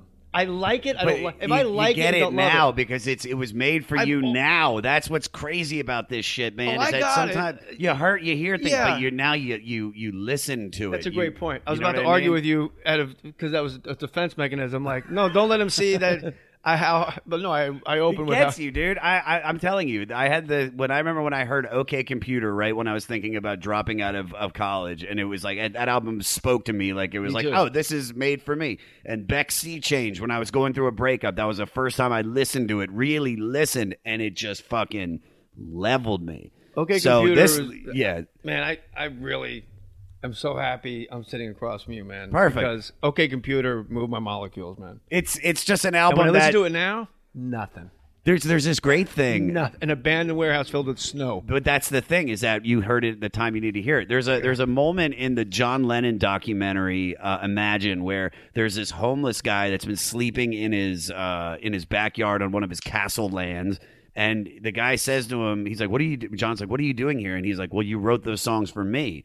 And he's like, "What? What do you mean?" He goes, "Every one of the songs, it's just like you're speaking right to me." Now, this guy is certifiably probably crazy. That's not the guy that shot him. That's not the guy. No, isn't that crazy? but this guy, but he said, he had said to him, he said, listen, it's just like, I'm glad you identify with this. He was like, but I was writing this about Yoko. But I've had that feeling where I'm listening to a song and I'm like, gee, this is, this is me. I mean, and it just, it just gets into your soul. So, I've had it with Brilliant Disguise. First time I heard, yeah, Brilliant Disguise does that to me. The poem Bluebird by Bukowski. I go, this is like he wrote this about me, but like, but creepy where I creep myself out. Yeah. because it's too and like I don't really share it with anybody because you sound like a fucking what's the frequency, Kenneth? Like somebody's gonna shoot a senator. You sound like a crazy person. what's the frequency Kenneth? That's the guy that tried to shoot Dan Rather, right? I think so, yeah. How about that? Because he went up because he said to him, "What's the frequency, Kenneth?" And then he shot. Yeah, Yeah. Or I think that's what happened. What's the frequency, Kenneth? Talking to Dan Rather. Was it Dan Rather? Yeah, but he called him. He whoever the guy's name that he shot at wasn't Kenneth. He just said Kenneth. Yeah, I don't know. If he was saying to him, it, it's it's crazy. We're applying we're applying logic to crazy. Let's get to walk like a man. Lyrically, I love this song. Okay. If I just read the words, I'd be so excited to hear it. Yeah. and that's when um, the producers take a runny flu dump in my mouth. this is runny flu dump atrocious. It's it's very it- few things can be called runny flu dump atrocious. Atrocious. This is when you just sit on the bowl. It's not like a power like bah, like explodes out of you. It's just that runny like blah blah blah blah like giblets and gravy. Yeah. Too hot for your own ass. Like this is this is much hotter than my insides. Uh, but it, you feel the fucking heat coming through your legs onto your like you know. I agree. I This I, is a fucking abomination. This is these. If it wasn't who it was, I'd say they all should never have been allowed to produce again, and we wouldn't have had Philadelphia. True. So thank God. But True. good God, this song is runny flu dump atrocious. sounded so cheesy to me. It's not a bad song. This is Bruce Springsteen's father and son. Andrew McCarthy should be trying on different hats in a montage of a movie in like '85. Yes, It's- I- This is I- like St. Elmo's Fire This is back. very St. Elmo's Fire. This is Bruce experiencing a series of memories from his younger days as he stands at a church altar watching his bride to be march up the aisle. Co-producer Chuck Plotkin told Mojo that the track is what the whole Tunnel of Love album is about. I, I'm gonna don't- guess. I'm gonna don't think guess this is where they gave the keys to the castle to Chuck Plotkin. Yeah, right. And he, this is his like, uh, right, everybody? Yeah. No, wrong. I, I, I- I just I get the idea. Like you said, lyrically this is great, but this is about the relationship with your dad. How how is your relationship with your father? It's good. It's um, it took me a long time to realize, and this is an important message I think to anybody listening to accept. Your parents love you entirely. There's no rainy day where they're going to get you more, give you more affection. That's them at 110 and 111. Because I always thought, like, what do I got to do to get this guy to like think I'm cool? He thinks I'm pretty fucking cool. Maybe the- coolest because I'm his son, his only child, his only son. Yeah. I have two sisters, and his inability to f- water and sunlight me in this plant is entirely my problem. If God took my father aside and said, "Why don't you like JJ more?" my dad would say to God, "Who the fuck are you?" Yeah. to the maker. So if you're out there and you have this thing with your parents, like, why? What's her problem? Why? I promise you, there is no hidden drawer in that human being where you're going to get more out of them. And just know that no one is able to have a child and not love beyond their comprehension of what love is. That's they are consumed with their love for you. They'll never be able to explain it to anybody. They feel it, they live it. You're alive because they kept you alive because you can't care for yourself when you're a baby. But their inability to share it is someone else's problem that fucked them up. And their inability to share it the way you need it shared to you is entirely your problem. And you just have to believe like your height. You would never argue your height. This is a truth. It, it's a it's a koan. It's a yogi. It's it, they love you all the way. They're- So once I made that realization, I stopped dancing for my father. I stopped like so. uh How about Rutgers football, right, Yeah. guys? like learning the roster and having cool things to say when Yeah. I. And then we ever since then it's been great. And then my mom passed about four months ago, and then then it becomes like Springsteen esque the relationship because when I went back home for a couple days, I was in Erie, Pennsylvania, and I just drove six hours to just sleep on my dad's couch for two days. And my dad in the morning going like, "Can I make you an omelet?" It was like, whoa. That was him just on his knees, crying at my feet. Can I make you an omelet? And hearing that differently, I heard it many times in my life. And I haven't slept that good in years, son Yeah. he didn't mean years. You know, he meant since I was left by your mom because she died of Alzheimer's. The relief of not having to do that all the time, but also what the fuck am I going to do? I'm going to be out here in eight years anyway. Like the parenthetical of everything he said was so precious, where he he was sort of like my child, Yeah. And I don't. It, it's it became like this beautiful thing. So we're fantastic. That's great. I'm grateful. That's great. Well, look, this still though. Oh, my father? He's a cunt. Sorry, I thought you said my uncle Jim. yeah, I like Jim. On this song, Bruce figured out another way to express his dissatisfaction with his marriage while also using it as another vehicle to address the bonds, rifts, and identification he had with his father. So, two parter. Did your dad give you any advice prior to either of your marriages? No, uh, you know, when you do stand up at 16 years old, you're you're on a high wire that your father's looking up. Period. He's, he can't give you advice how to walk a high wire. So by the time you get married, decades after you first do stand up comedy and do it all the time, and it, it's I don't know if he felt. Uh, I don't want to say he didn't feel it's his place because I don't know his mindset before either of my marriages. I, but I do know he was fully confident that I would either do things correctly or figure it out after not doing them correctly. And that in of itself is an enormous act of love. But let me ask you this: since you've become a father, uh, how has that changed your perspective about your dad? entirely.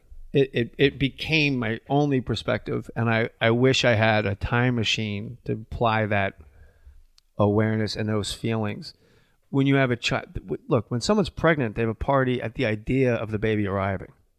So before you were born, there was a celebration. The idea of you, they fucking partied.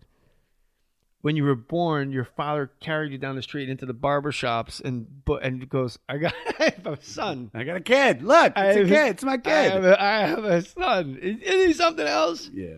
That never changes. Nobody looks at a 12 year old and goes, "Ugh, This fucking guy's not how I thought he'd turn out.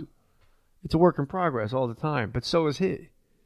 So, having a son blew my mind. In my book, No Wonder My Parents Drank, there's a questionnaire at the back for you to give your father and your son.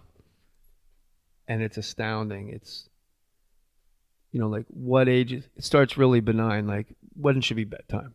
Like what time should be bedtime? Is it ever okay to hit a child? When are you done being a father? What's the difference between being a father to a boy and a girl? What's the easiest part of being a father to a boy? What's the hardest part? And his answers made me like right now I'm almost crying. Like it- Yeah. it- what it revealed was a guy who loves me more than anything on earth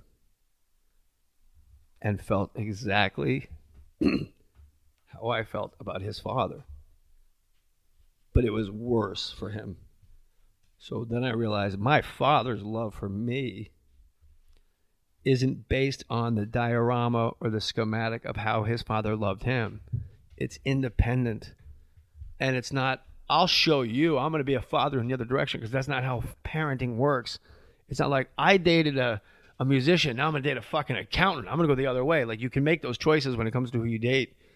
But as far as being every day in someone's life, eventually the tells are going to give it away and you're going to stop putting on that show. So what I gathered from that was my my my father's father was cold. Cold. And my father's love and how he was with me was his own creation. Josh, buddy, that's that was 2 years ago and I was mortified that I ever told anybody. He's like, I don't know, you know, my dad. I was mortified at things he never knew I said.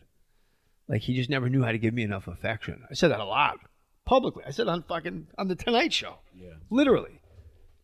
And it was just a hand on the head, like, oh my God. And I just I, I just next time I saw him, I just told it all to his face, like and he's so uncomfortable, like because of his father and the coldness. And what I was always like, "What's this deal?" His reaction to me, I'm like, "Bro, I just fucking brought you the goddamn dove with the leaf in her mouth, and you're kind of fucking selling me out here. Yeah. The flood's over, don't you get it?" But then I realized in real time, like, no. so yeah, uh, that's my answer. That's great. That's great, man.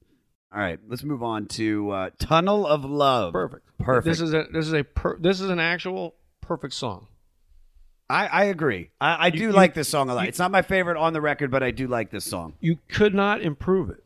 I like this song a lot, but I feel that this song is is too close to the music of that era. I think that Bruce, it's a great Bruce Springsteen song, but I feel like Bruce was listening to what was popular right then and kind of you know, just opening it up to that a little bit. Wow. It's it's a I- little bit influenced by I think some of the music. It has a feel, not to say, it, but a take on me kind of feel. You know, just it's it's just it's unlike whereas the other songs. I was talking to Morty and he says they're so 80s. I'm like, nah, I didn't think so. I but agree with Tunnel Morty. of Love, really? The other songs to me are in like it's just like Walk Like a Man. I'm just like, oh my god. And with the exception of uh, Ain't Got You, I think it's a pretty 80s. I mean, it is the 80s. You can't fault the guy for doing an album like. Listen to Tom Petty. Like the 80s, by the way, is the lost rock and roll I agree. decade because people think like there was no rock and roll in the 80s. There was an astounding amount of great rock and roll It's in the great. 80s. It's fucking insane. Yeah. Like, forget it. Bruce, the Stones, and Zeppelin. I disagree with you entirely, Okay. But I love that you said it. I'm, I'm not going to tell you how you feel is wrong. No, but, because, but It's like here's talking to an atheist. You- but at the same time, it's like that's that's what's great about this is that when we we hear these songs, we all hear them differently. And as soon as I heard this, I was like, wow, this just felt dated to me. This felt like '87. I feel like it could come out right now. I feel like- Really? absolutely. Tunnel of Love is like we said earlier is a metaphor for the ups and downs in a relationship. This this was inspired, like you said, by the amusement rides of the boardwalk on of Asbury Park, New Jersey, where Springsteen hung out and gigged growing up. The thing about these rides is that they always come to an end, and it's pretty straightforward and detailed in the third verse. Peter, play minute three, second oh two.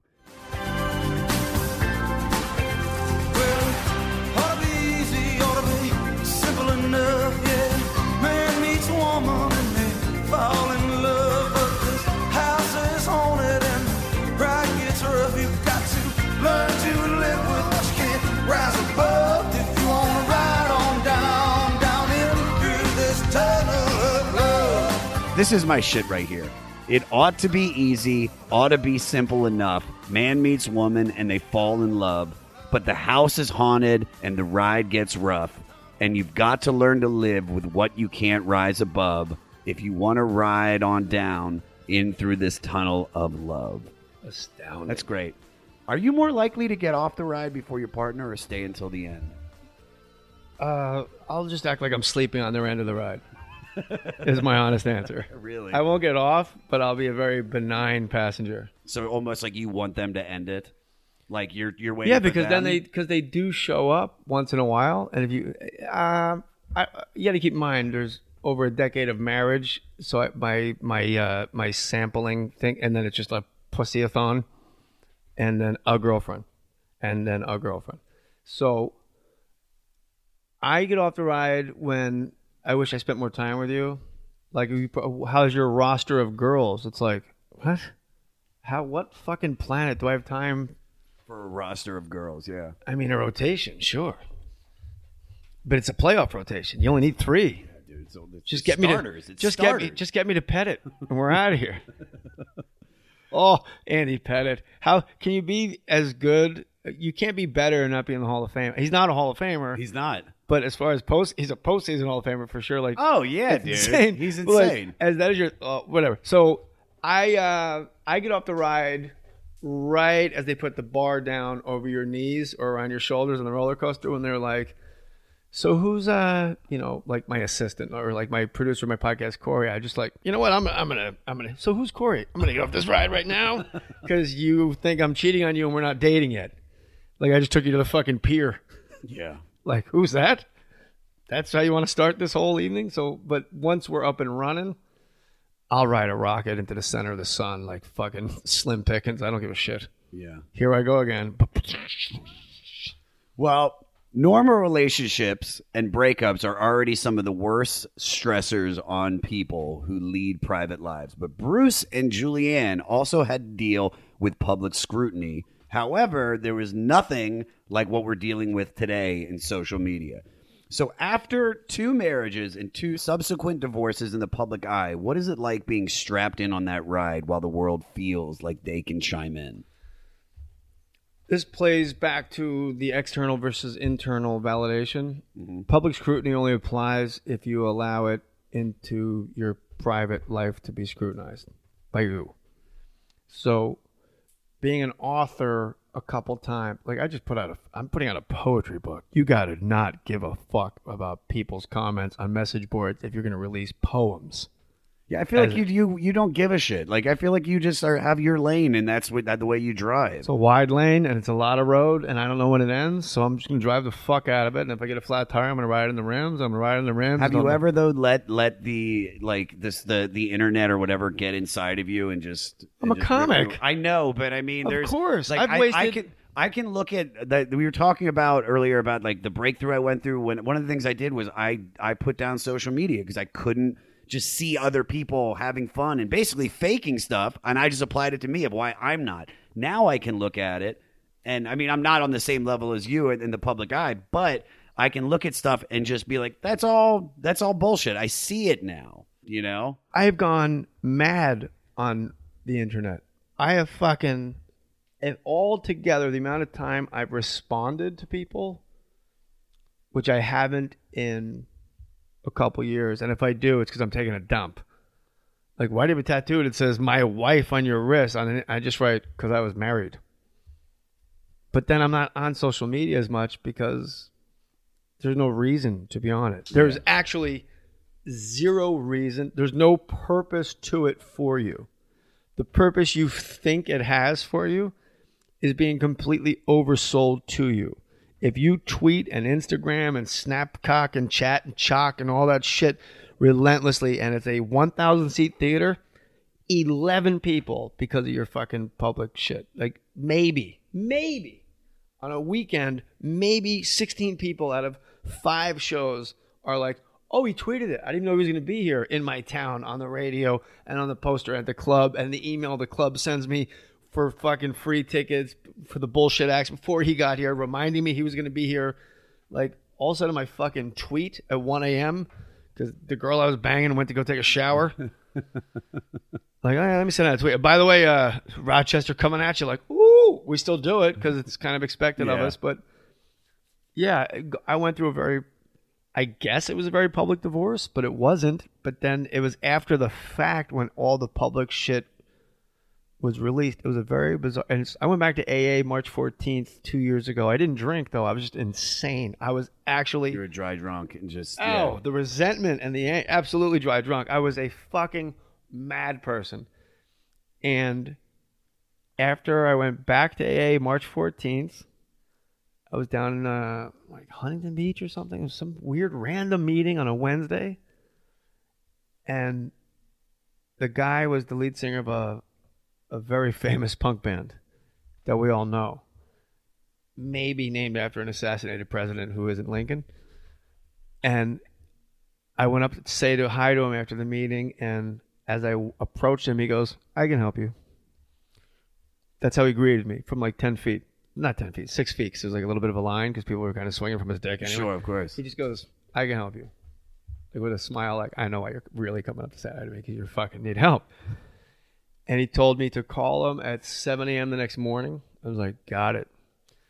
But first, read, you know, up till page, uh, I'm making up these numbers, but read up to page eight in the big book of Alcoholics Anonymous and uh, just highlight what you think you should be highlighting, but then you have to read it again. I, went, I did exactly what he said. And people go, Ooh, no, it's 6 a.m. And people go, 6 a.m. I go, let me tell you something. If that guy had Vicodin and lived in the Inland Empire, I'd fucking walk. I don't give Yeah, a fuck. dude. I'll just stay up. Fuck it. yeah, I mean, He's got it. He's a dentist. He's going to be there. He's got to open. yeah. So, and then when I called him the next morning, having completed the tasks, we agreed to meet somewhere else. And I felt like I was up and running because I just need to work a pro. I just needed to just pour, get, I just needed to get well, period. And it's a 100% success rate if you do it, period. Like if you do it and commit to it, it's never, it has never failed. I, I, AA, any any twelve step program, man, is, is good for some. I think everybody should be in one. And we're not, know? yeah, and I'm not selling a 12 step program. Whatever works for you, great. Um, that drive after I got off the phone with them, I hung up the phone and I went into town to go. I live in uh, Malibu. I went to go to work, and then my phone went crazy. Yeah. Mentally ill. There's a drug situation. The child's in danger. This was almost a year after I had filed for divorce in a public courthouse where it's public record. And it wasn't until I agreed to do what this guy told me to do, and I, in my core, committed to unconditional surrender to this. I'm doing that. Whatever this fucking guy. If this guy tells me I need a Sherpa guide because I'm going to Mount Baldy in a goddamn bathing. I'm uh, yes. You'd be loading up on Yeti coats. I'm over. Yes, I can't do this anymore. My life is unmanageable. And it was March 15th. I filed for divorce, Josh, in December. So the fact that I said a year, that was incorrect.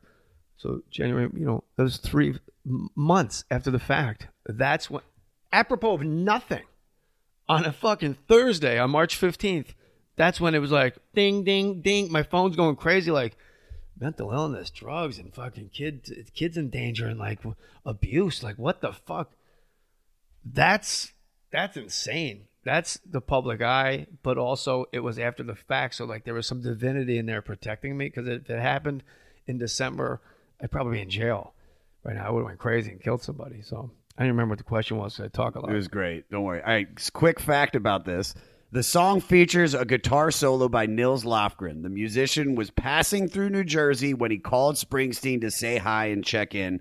Bruce said that told his pal he had a track underway and suggested he came by and take a poke at it. So this is a very lighthearted question. What was a career success that was just perfect timing? All of them. I mean, all of them. Whether you know it or not, but as far as like the confluence of events, and you just, it's show business and success. I, I don't want to give like a, a you know, this the secret to life is showing up, but it is. In the cartoon, where like Bugs Bunny or somebody's not, they're reading a book, but they're walking through a construction site and they're about to walk off of a building, and then a beam's being raised up. They step Yeah. onto the beam, and they keep walking, and it drops them off at something going down, and they they're gonna fall into a hole. They get scooped up by like a bird. Like that's like it's tunnel of love. I'm realizing as I say it Yeah. all.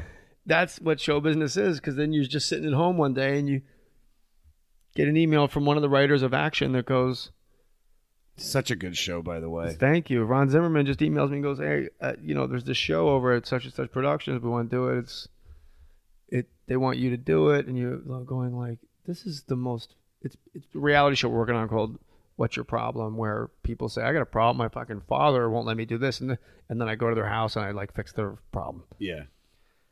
So, like the weirdest shit happens. It's kind of like spirituality and enlightenment. It happens only when we're still. That's when the phone rings. When we're just manic and running all over the I couldn't fucking agree place. with you more. I couldn't agree with you more. All we're doing is going, why isn't the phone ringing? But then, or just like any kind of spiritual awakening, it's when you're just settled in the most random spot. We're just, wow, you get that sniper shot between that fucking third eye in the middle. And you just, the one constant I've learned is success. And I don't mean show business success. I don't mean financial. I mean success of life and living it and the the richness of it all. Really, like when you re up a video game, like like free guy, bang, bonus, free guy. It happens when we're just still, and you can't really plan to be still because we get nuts. I can't agree with you more. I mean, all the success I've had in the last year and a half is is is directly just from being okay. Like I know I'm okay, and I'm just and it, it's just I don't freak out, and it's like also I'm enjoying just the regular day to day stuff. So when somebody's like, "Oh yeah, you booked this," I'm like, "Oh, that's great," but it doesn't make it better than what I was doing before that because what I was doing before was awesome. You know what I mean? It's just everything. Yeah. It's just it's just all perspective. As Somebody said it's like you if you love your work, every day is Christmas. You The know what I timing's mean? perfect, like Saturday Night Live timing. All right, here's the most timing conducive. Like, what the hell just happened? My manager had a comedy club in the village. Barry Katz had a comedy club on West Third Street. in- Jay, I'd like for you to come to perform at the comedy. club. Jay, it's Barry. Are you sitting down? hey, Josh. hey, Barry. Hey, man, I was just talking to the people at Paramount. They want you to star in the uh, story of your life. They're going to give you $16 million up front today. All I need is to say that you're totally into it. You have complete financial freedom and you have all creative control. Is this something that interests you? Oh man, it sounds great. Okay, they want you to change your last name to Sputnik. Are you all right with that? I mean, no, not at all. All right, I'll tell them. I closed my eyes while you were doing that. and I thought he was sitting here. Um, Josh, no- I have a gig for you. It pays a thousand dollars a minute. It's on the Great Wall of China. the Chinese government, after every comedian they've ever seen, they chose Josh Adam Meyers. I like when he gets excited. My manager Barry, is kind of an iconic human being and a very deep, deep rooted father figure for me. Profoundly love him. It- like when he gets excited, he goes, "They want to do uh, out of all the comics." Josh, I'm like Josh. I mean, no, his giant fucking hands, his big Jew fucking. He's got banana fingers, big. Jew teeth and juicy Andy Pettitte lips. But he, when he put his fucking hands out, he goes, well, "I mean, no disrespect, you're a great comic, but they could have had fucking George Carlin when he was alive. they they they could have had like Bill Burr." I'm like Josh. Adam Meyers, all right, so they want you to do comedy on the Great Wall of China, and it's going to be broadcast by every country on earth. I mean, there something that interests you? Uh, one thing about this gig, though, can you uh, do you know how to fly a Learjet? What you were saying about the you were you hit him, he hit you up to perform at the comedy club or he owned the comedy club. Sorry. Finish that. That was I- great. I no, no, no. never- I anytime you break in and want to break into impersonation, I fucking love it, dude. Of course you do. It's all you know. it's how to love me. I'm the Antichrist. Um, so they had Saturday Night Live auditions at the Comedy Club. It was summertime. I'm not sure of the month. It was on the second floor. There was no air conditioning that night. The air conditioning was out. So Marci Klein, the producer, Ryan Shiraki, Michael Shoemaker, and others were in this fucking ski lodge, second floor sweatshop, literally. I went on third. They left after I got off stage. There were 14 comics doing 10 minutes each. And they fucking left after number three. They didn't get to the cleanup hitter. Maybe they left after the cleanup hitter. So after the third guy fucking raps one out, the fourth guy comes up. They're just kind of stirring around like, we got fucking, we can't. It was so hot. Yeah. They they couldn't take 22 minutes of comedy. It was like eight minutes each, maybe you know. And uh, they left. And So you saw them leaving. No, when I get off stage, I am home. By the time somebody texts me, "Are you still here?" I'm in my house. You're already home, yeah. And people go, "Why?" I had a girl say this to me the other night. Like, do you always leave like that? I go, when a guy paints your house, does he hang around the yard when he's done? like, what are you doing? Yeah, I know. Like, I'm- there's no job on earth. You just hang out when you're done. I'll stick around if there's a couple buddies Well, there. there's a bar. Yeah, there's a bar. There's some but I friends. drink. But I And get, I- yeah. I always have you. more than one chick. I'm like, fucking Instagram, enough. There's always like, I just got to get the fuck out of there, and then I You run. recalculate, regroup, Yeah. and then I go get it. Pu- Which one's got the push? All right. So you, so you, so they leave. So that's 12 timing. Yeah. Like they, literally, comics four through whatever I had no idea there was no one there to watch them. What's Yeah. Barry gonna do? Like, just so you know, the people left. There's no reason to have a show anymore. yeah. So I was the guy that they saw, and I was the guy that got Saturday Night Live. No one else was even seen with the eyes. So that's impeccable timing. That is impeccable timing. Brilliant Disguise is the next song on the record. Both of us have said it's one of our favorite tracks on the record. So this song to me is yeah, drop it.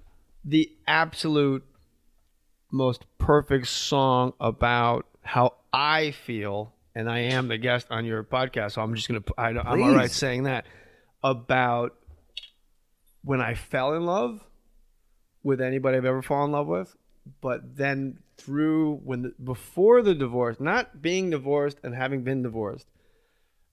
What people don't realize is the pain is that year, two years, three years where you know it's happening and you just kind of ignore that fucking engine light and you ignore it and you Yeah. ignore it and that's why that last line kills me god have mercy on the man who doubts what he's sure of. I don't think he is capitalized so he's referring to the guy who's doubting himself. Yeah. and like he just throws out these easter eggs like so something tucked in shame underneath your pillow. I'm like that's an incredible way to put fear. Like that's we talk about fear from the other song like she's afraid. There's there's so much hidden fear tonight our bed is cold lost in the darkness of our love like oh my god this is a fucking this guy was right next to, i feel like he's right next to the person and he's entirely adrift and alone Yeah. and that's how I felt about Tougher Than the Rest. That's how I felt about all the other songs too. And that's how you feel sometimes in a relationship. And that's what's so confounding about it that you can be inside somebody. Like your DNA is swimming through them. You've just fucked your way through the looking glass where there's no two of you anymore. It's Jay and Nick, Josh and whatever name. Like that's just that's who you guys are. It's one entity and you're just you're on an island when you're with that person. Yeah. And it's not it. It wasn't like that when you fell in love. It wasn't like that when you were dating and infatuated and going home and telling your friends like, "Wow, she's so hot." It wasn't like that when you said "I do." It wasn't like that the first year of marriage. And you don't know what I don't know when it starts.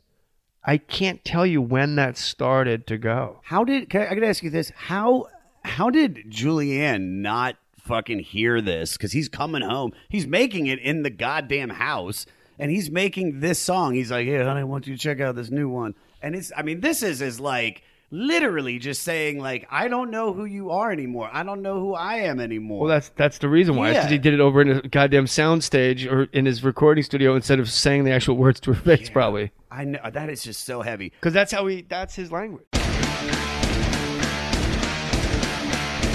Hey there, I am Johnny Christ from Avenged Sevenfold, and I've got a podcast called Drinks with Johnny you're going to want to check out. I sit down with a bunch of different people from all different walks of life, from professional wrestlers to actors, comedians, fighters, musicians, everything in between. I'm just looking to make some friends and have a good time doing it. So if that sounds like something you're into, go check out Drinks with Johnny, streaming everywhere now. This is this, This is his language. This is honest to God. I mean, it's out of all the songs on the record, this this definitely to me lyrically just just takes me. I want to play It's the it's it's staggering. it's just staggering. I want to play the bridge, and we're going to listen to it real quick because I want you to hear he is the king of bridges. Peter, play the bridge at minute one, second 58. Now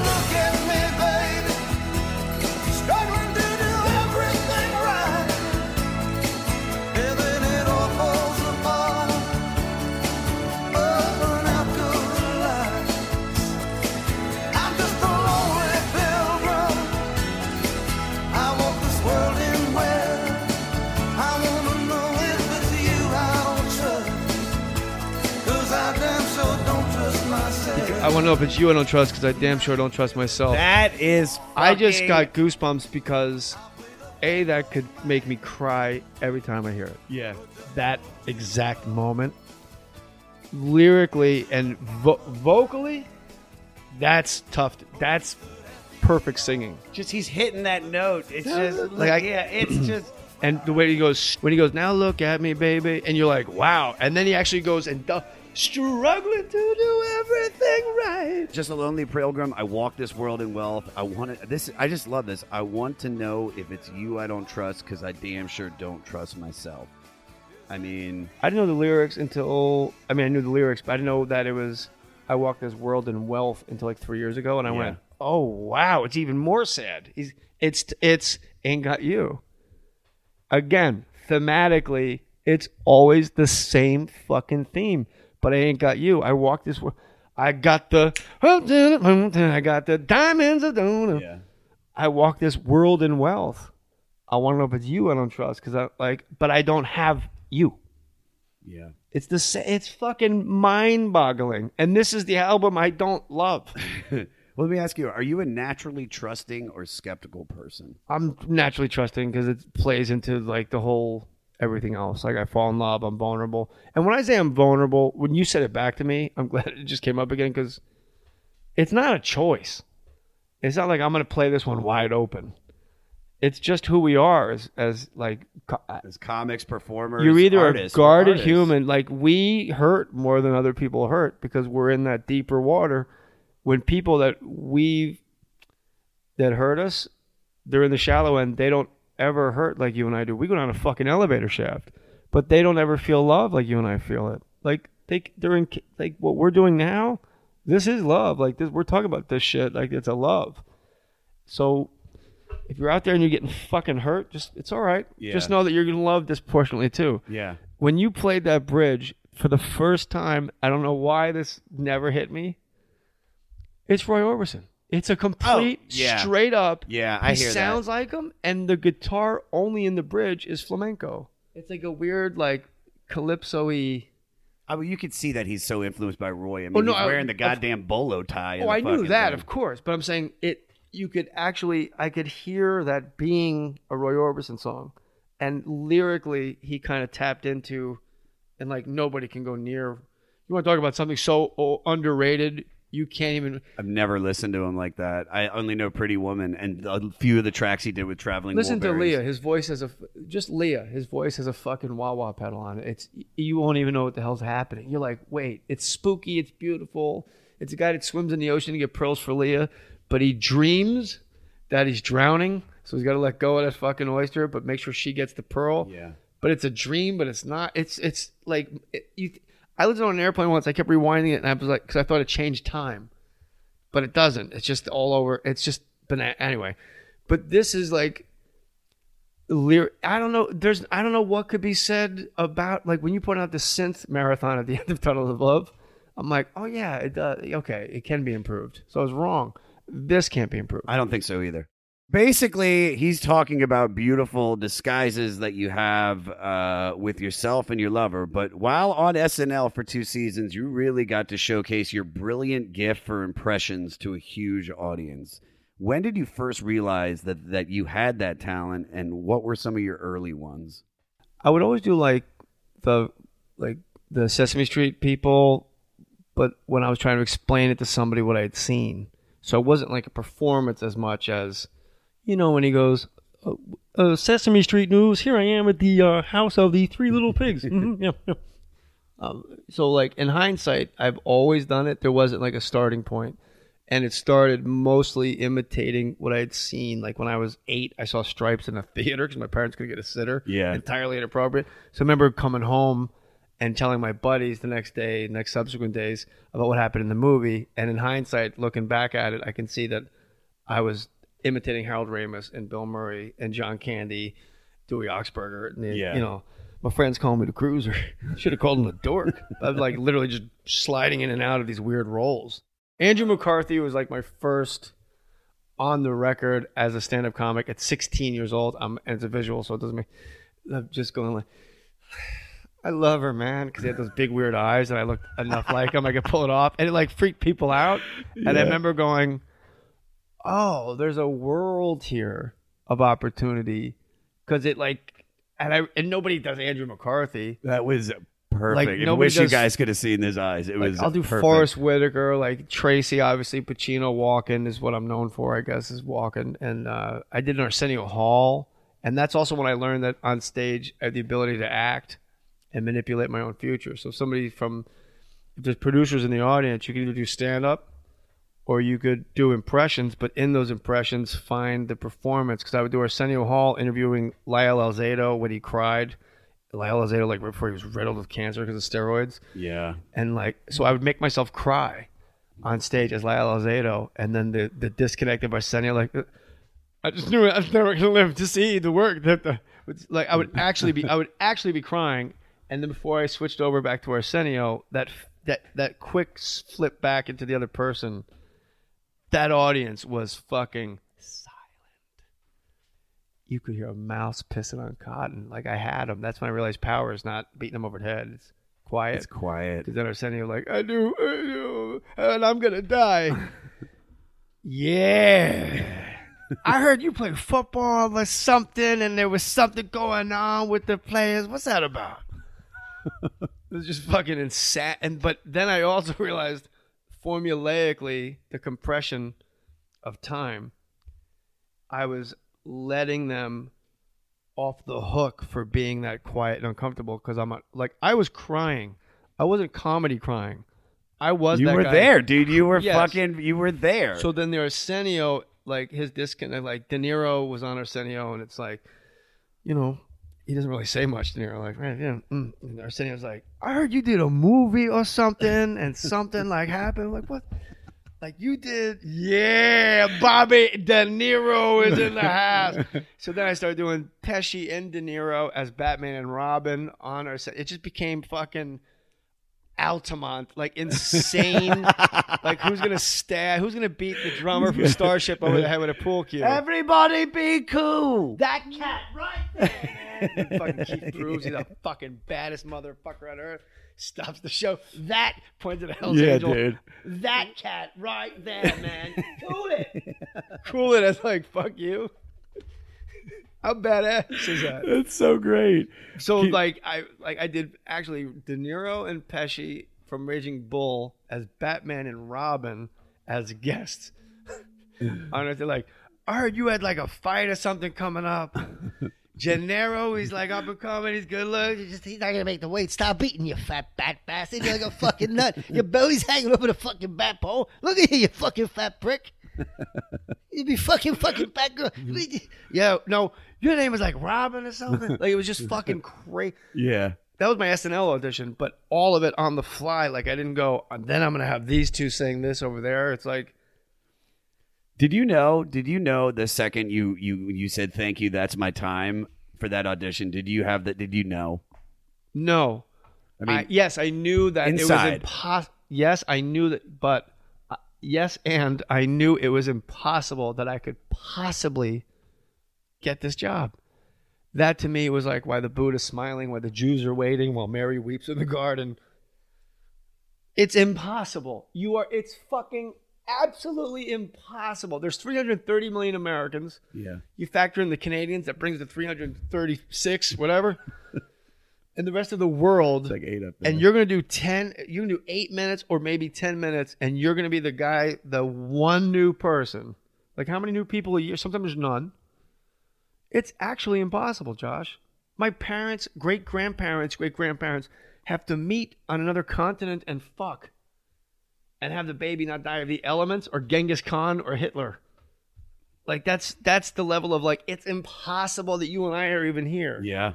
So my confidence was and carefree wasn't arrogance, and it's been mistaken for arrogance a lot in my life. It's no, this is all a fucking game. It's a ride, like Bill Hicks. It's just a ride.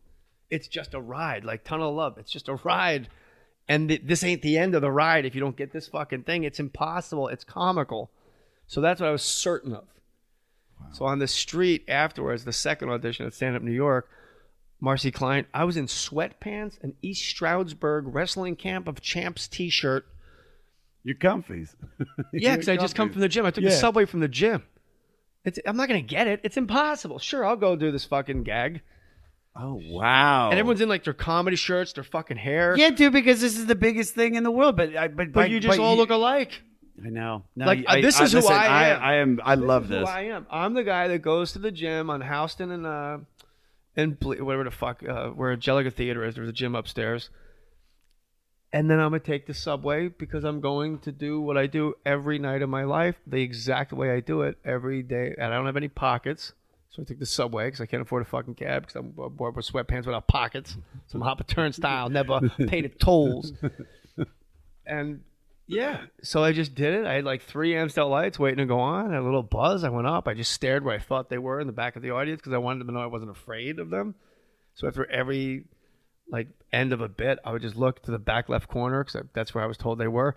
And as I got off stage and I left the showroom, they were in the back right hand corner. So that means after every bit, I'm staring at some fucking realtor from Long Island and his gumad. He's like, "Whoa, Does he see me here? the Jay Mohr really likes you. He keeps staring at your face. You're very handsome, Leon." Guy's like, "What's this fucking? I'm getting uncomfortable in my pants." What's he doing? He keeps looking at me. Yeah. Do I get a problem with this guy? Do And I then know this guy? Marci Klein ran out. She's like, "Where are you going?" Like, I met this woman for a second at the other club. Yeah. It's like, "Where you? Where are you going? Like, what are you doing? Where are you going?" I'm like, "I'm going home." She goes, "You can't. Lauren wants to meet you." But uh, it, all set up like very prescient about how SNL would actually be all the time. Like, I'm disappointing this person I don't know. Like, where are you? What are you doing? Where are you going? like, I got off stage. I'm going, Going home. home. Like, you can't. Like, well. Like, Lauren wants to meet you. Stay. Don't move. I'm like, okay. This is big ass white limo and white limo. What are you going to Florida State? Jesus. Right? She left. It wasn't that bad. or oh, she was going, why? like, she had my back, right? Why are you leaving? That's what she would have finished with. nice. So then Lauren comes out again. There's not seeing anybody after me. So apparently they were just seeing me, and either nobody was hip to that, or they kept it from me so I didn't like bug out. But I don't think I think it's the first one. They just weren't aware because there's no way there's two different auditions with 12, 15 people, and they leave right after I go on stage both times, when well more than half the show is still going. The other. Well, they knew. Obviously, they knew. They knew what they knew about I didn't realize you that until this moment. Ah, This- yeah, at yeah, this yeah. moment, Yeah, and if you would have, then you might not have performed as as fucking well. You might have been like me, and you know, a long time ago, and self sabotaged. Yeah, well, you, know think I about it, mean? like we're going to see, make sure he knows we're coming to see him, and I show up in fucking sweatpants. I'm like, oh, oh god, I make six amps. I'm belching. Sorry, I'm belching into the mic. Like I didn't give a fuck. So I met Lauren, and he's like, it was really great. You'll be hearing from us soon, okay? And then the next day, I had a gig at Catawba College, and I got the phone. call. I was, you know, Anthony Clark, great comic. Oh yeah, man. Me and My Anthony mom's Clark. on crack or whatever it was. Oh my god, I don't. fu- on crack. I don't fucking believe it. I'm gonna have a game show called "I Don't Fucking Believe It." It says you are not retarded. Is that true, sweetheart? Well, step up to the lucky wheel because I don't fucking believe it. so he's cleaning out the pool at a Motel Six in Catawba, North Carolina, and I go, I'm gonna go take a nap. I go to lay down. My phone rings in a Motel Six. Who died?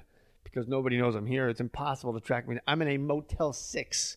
I just realized it- like cell phones didn't exist the second you said that. I didn't even put that It's in consideration. 1991. Oh, that would be It's like 1991.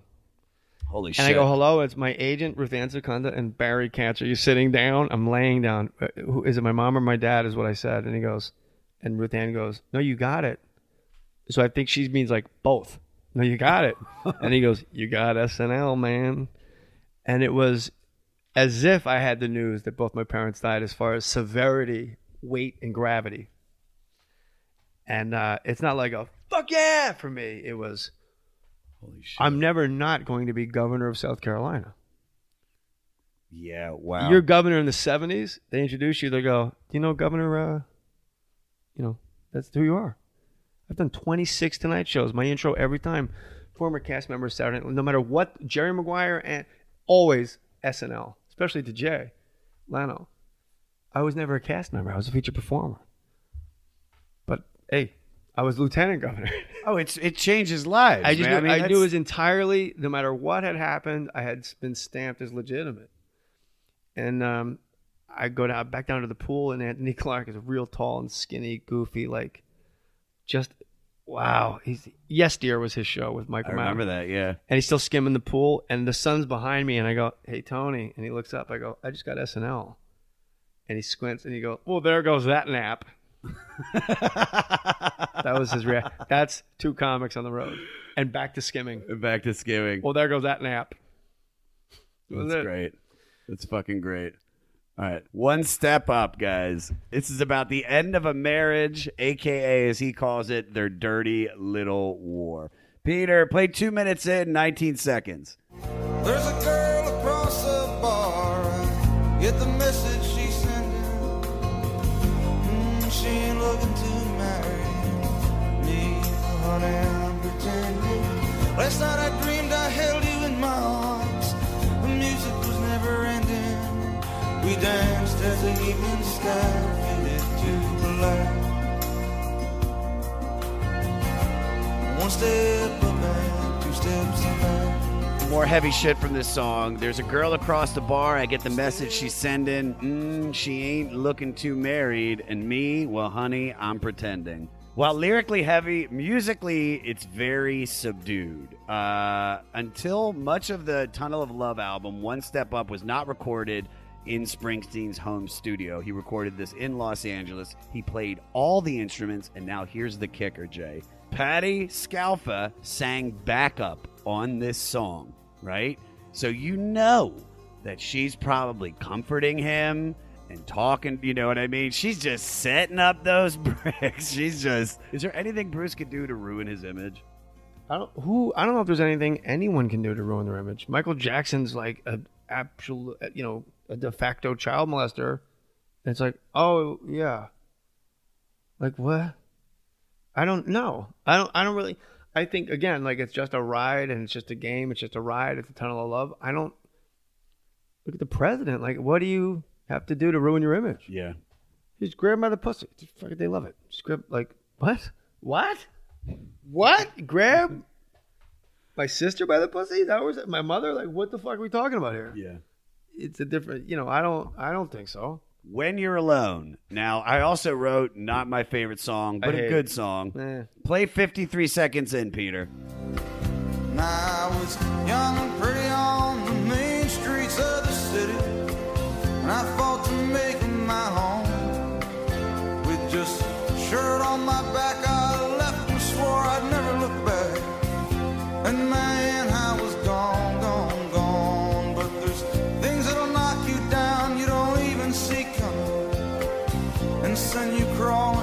like a baby back home. You're gonna find out that day shook when you're alone.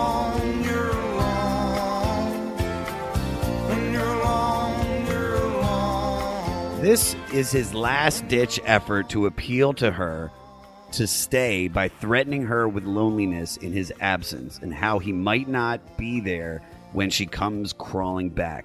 Yet he's still trying to play the good guy by offering advice based on his experience as if what is happening isn't his fault. Josh, this is also called dating a narcissist. Yeah, right.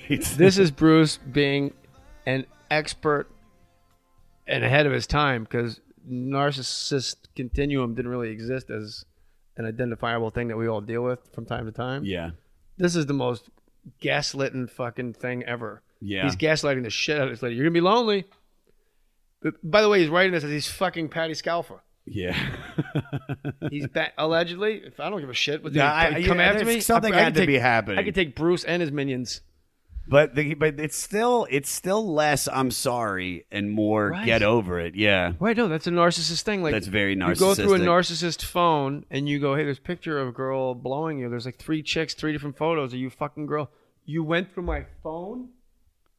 Yeah, you're cheating on me. I saw pictures of you with another girl. No, no, no, hold on. You went through my phone.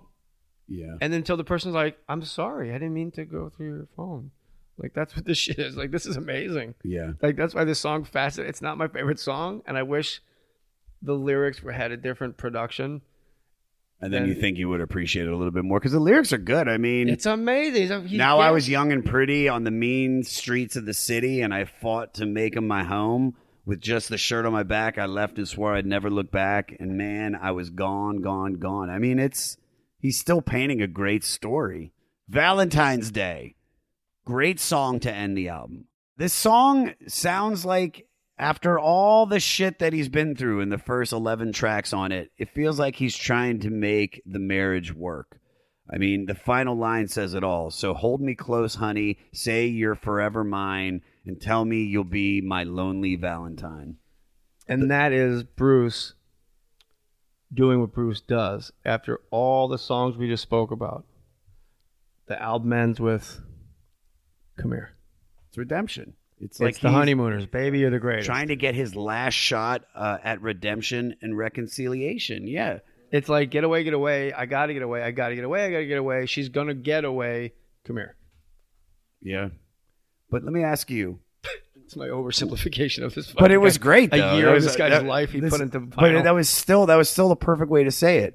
So he's he's basically trying to get this last shot of redemption to bring this girl back and make up for the mistakes that he made. So if you could take anything back from your past relationships and find some redemption, what would it be? No, I wouldn't. Can't. I wouldn't. I mean, that's. I hate when I read that in like in interviews. Like, I wouldn't change a thing. Well, I can't change a thing, and that's what you're asking me if I could. Yeah. So that's the, the minefield is even being able to turn my brain that way. And then when I look back, it's like, what would I change? I, I mean, when I was married to my first wife, it was like, this is, I can't believe this is fucking happening. I don't want this like, thank God that shit happened. I wouldn't have met Nick. I wouldn't have Meredith. I wouldn't have my boy. So what I would change specifically about anything, like about relationship wise, I can't even. I don't know. I, nothing. I can't because I couldn't even change. I wouldn't even want to change the way the marriage ended because I want to be married and have a lot of kids and die with this one person for the rest of my life. But the, I can't. To say that out loud now is a desire to change. If I could, this is what I would do. That no, that's like that's a worst case scenario because I don't know if my awareness of what actually happened would change with it. So I'd be in this idyllic life going, you know, I just came from another reality and you just fucked shit up for everybody, you asshole lady. Yeah.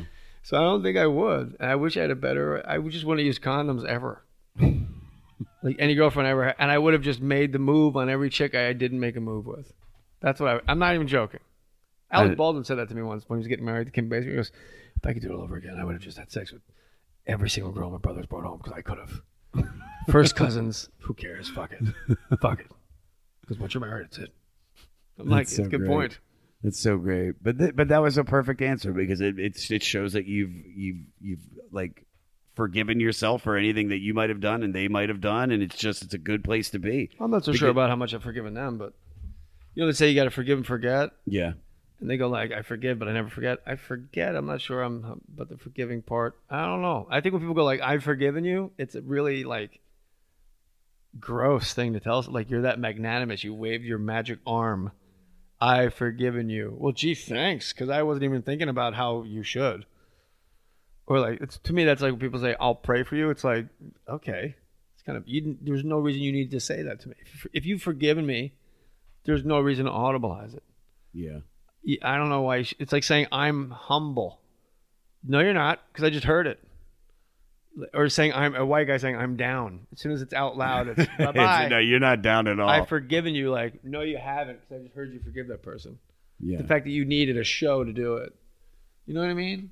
Like when you film somebody going to the jail to forgive the guy that murdered the kid, I'm like, something's hinky here, man. Because that's some shit in your heart. That ain't some shit you need to get across. I mean, well, murder's a different thing. Trust me. If anybody knows about murder, it's me, you know? All right, Lekka, what do you think? You want to go make a like a high, make a walkie ho? How about this? I feel like Springsteen actually confined and constricted you and I. Like that's the deep fucking channel you're swimming in. Yeah. I see you, dude. Like I, I can't wait to just talk to you about anything again. And I'm uh, I got you like for life. Like Thank you, brother. Dude, this was great. I appreciate you taking the time out to sit down and talk to me about this record, man, because it's your love of Bruce is palpable. And uh, That's how I love everything. Okay, you're asking me about relationships. yeah, What you perceive as my love of Bruce is my love of everything. yeah.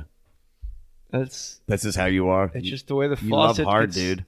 Yeah, I love all. Well, I, I love softly too. I just love all the way. Yeah. I color in the whole fucking painting. Most people like put a jigsaw puzzle together with the edges first. I just fucking in midair just just fucking slam that shit down on the ground like that's what we got. Let's start fucking. Yeah.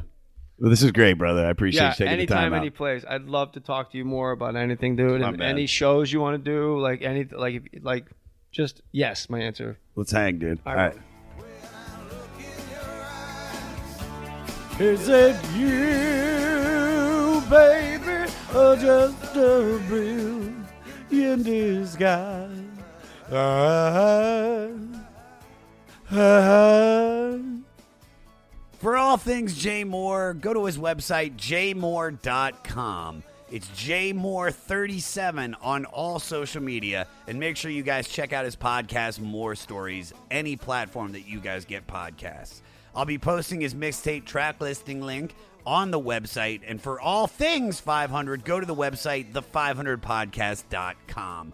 Email the podcast at 500podcast at gmail.com and follow me on all social media at Josh Adam Meyers. This weekend, guys, I'm in New York from June 21st to the 23rd. I'll be at Skankfest. Be there. It's one of the best comedy festivals in the world. And all tickets are on my website at joshadammeyers.com. Subscribe to the 500 Fleece Army any platform, I don't give a shit. But if you're on Apple, rate, review, give it a five star, and just say fuck the 500. Follow my writer Morty at DJ Morty Coil and check out his Instagram page where him and his daughter sing a bunch of songs at B and Daddy Cartoons. Now, we just listened to Bruce Springsteen from 1987, so here is an artist that is directly influenced by this album. Here is Gaslight Anthem with their song National Anthem. I never will forget you, my American love. And if you're in a band and were directly influenced by one of these albums and artists and you want your music featured on the 500, send your song to 500podcast at gmail.com and make sure you put the album and the artist that influenced you in the subject line. Next week is Coldplay Week with their 2001 masterpiece, A Rush of Blood to the Head. So y'all got some homework to do. Stay fleecy, y'all. I already live with too many ghosts. Now everybody lately is living up in space. Flying through transmissions on invisible airways.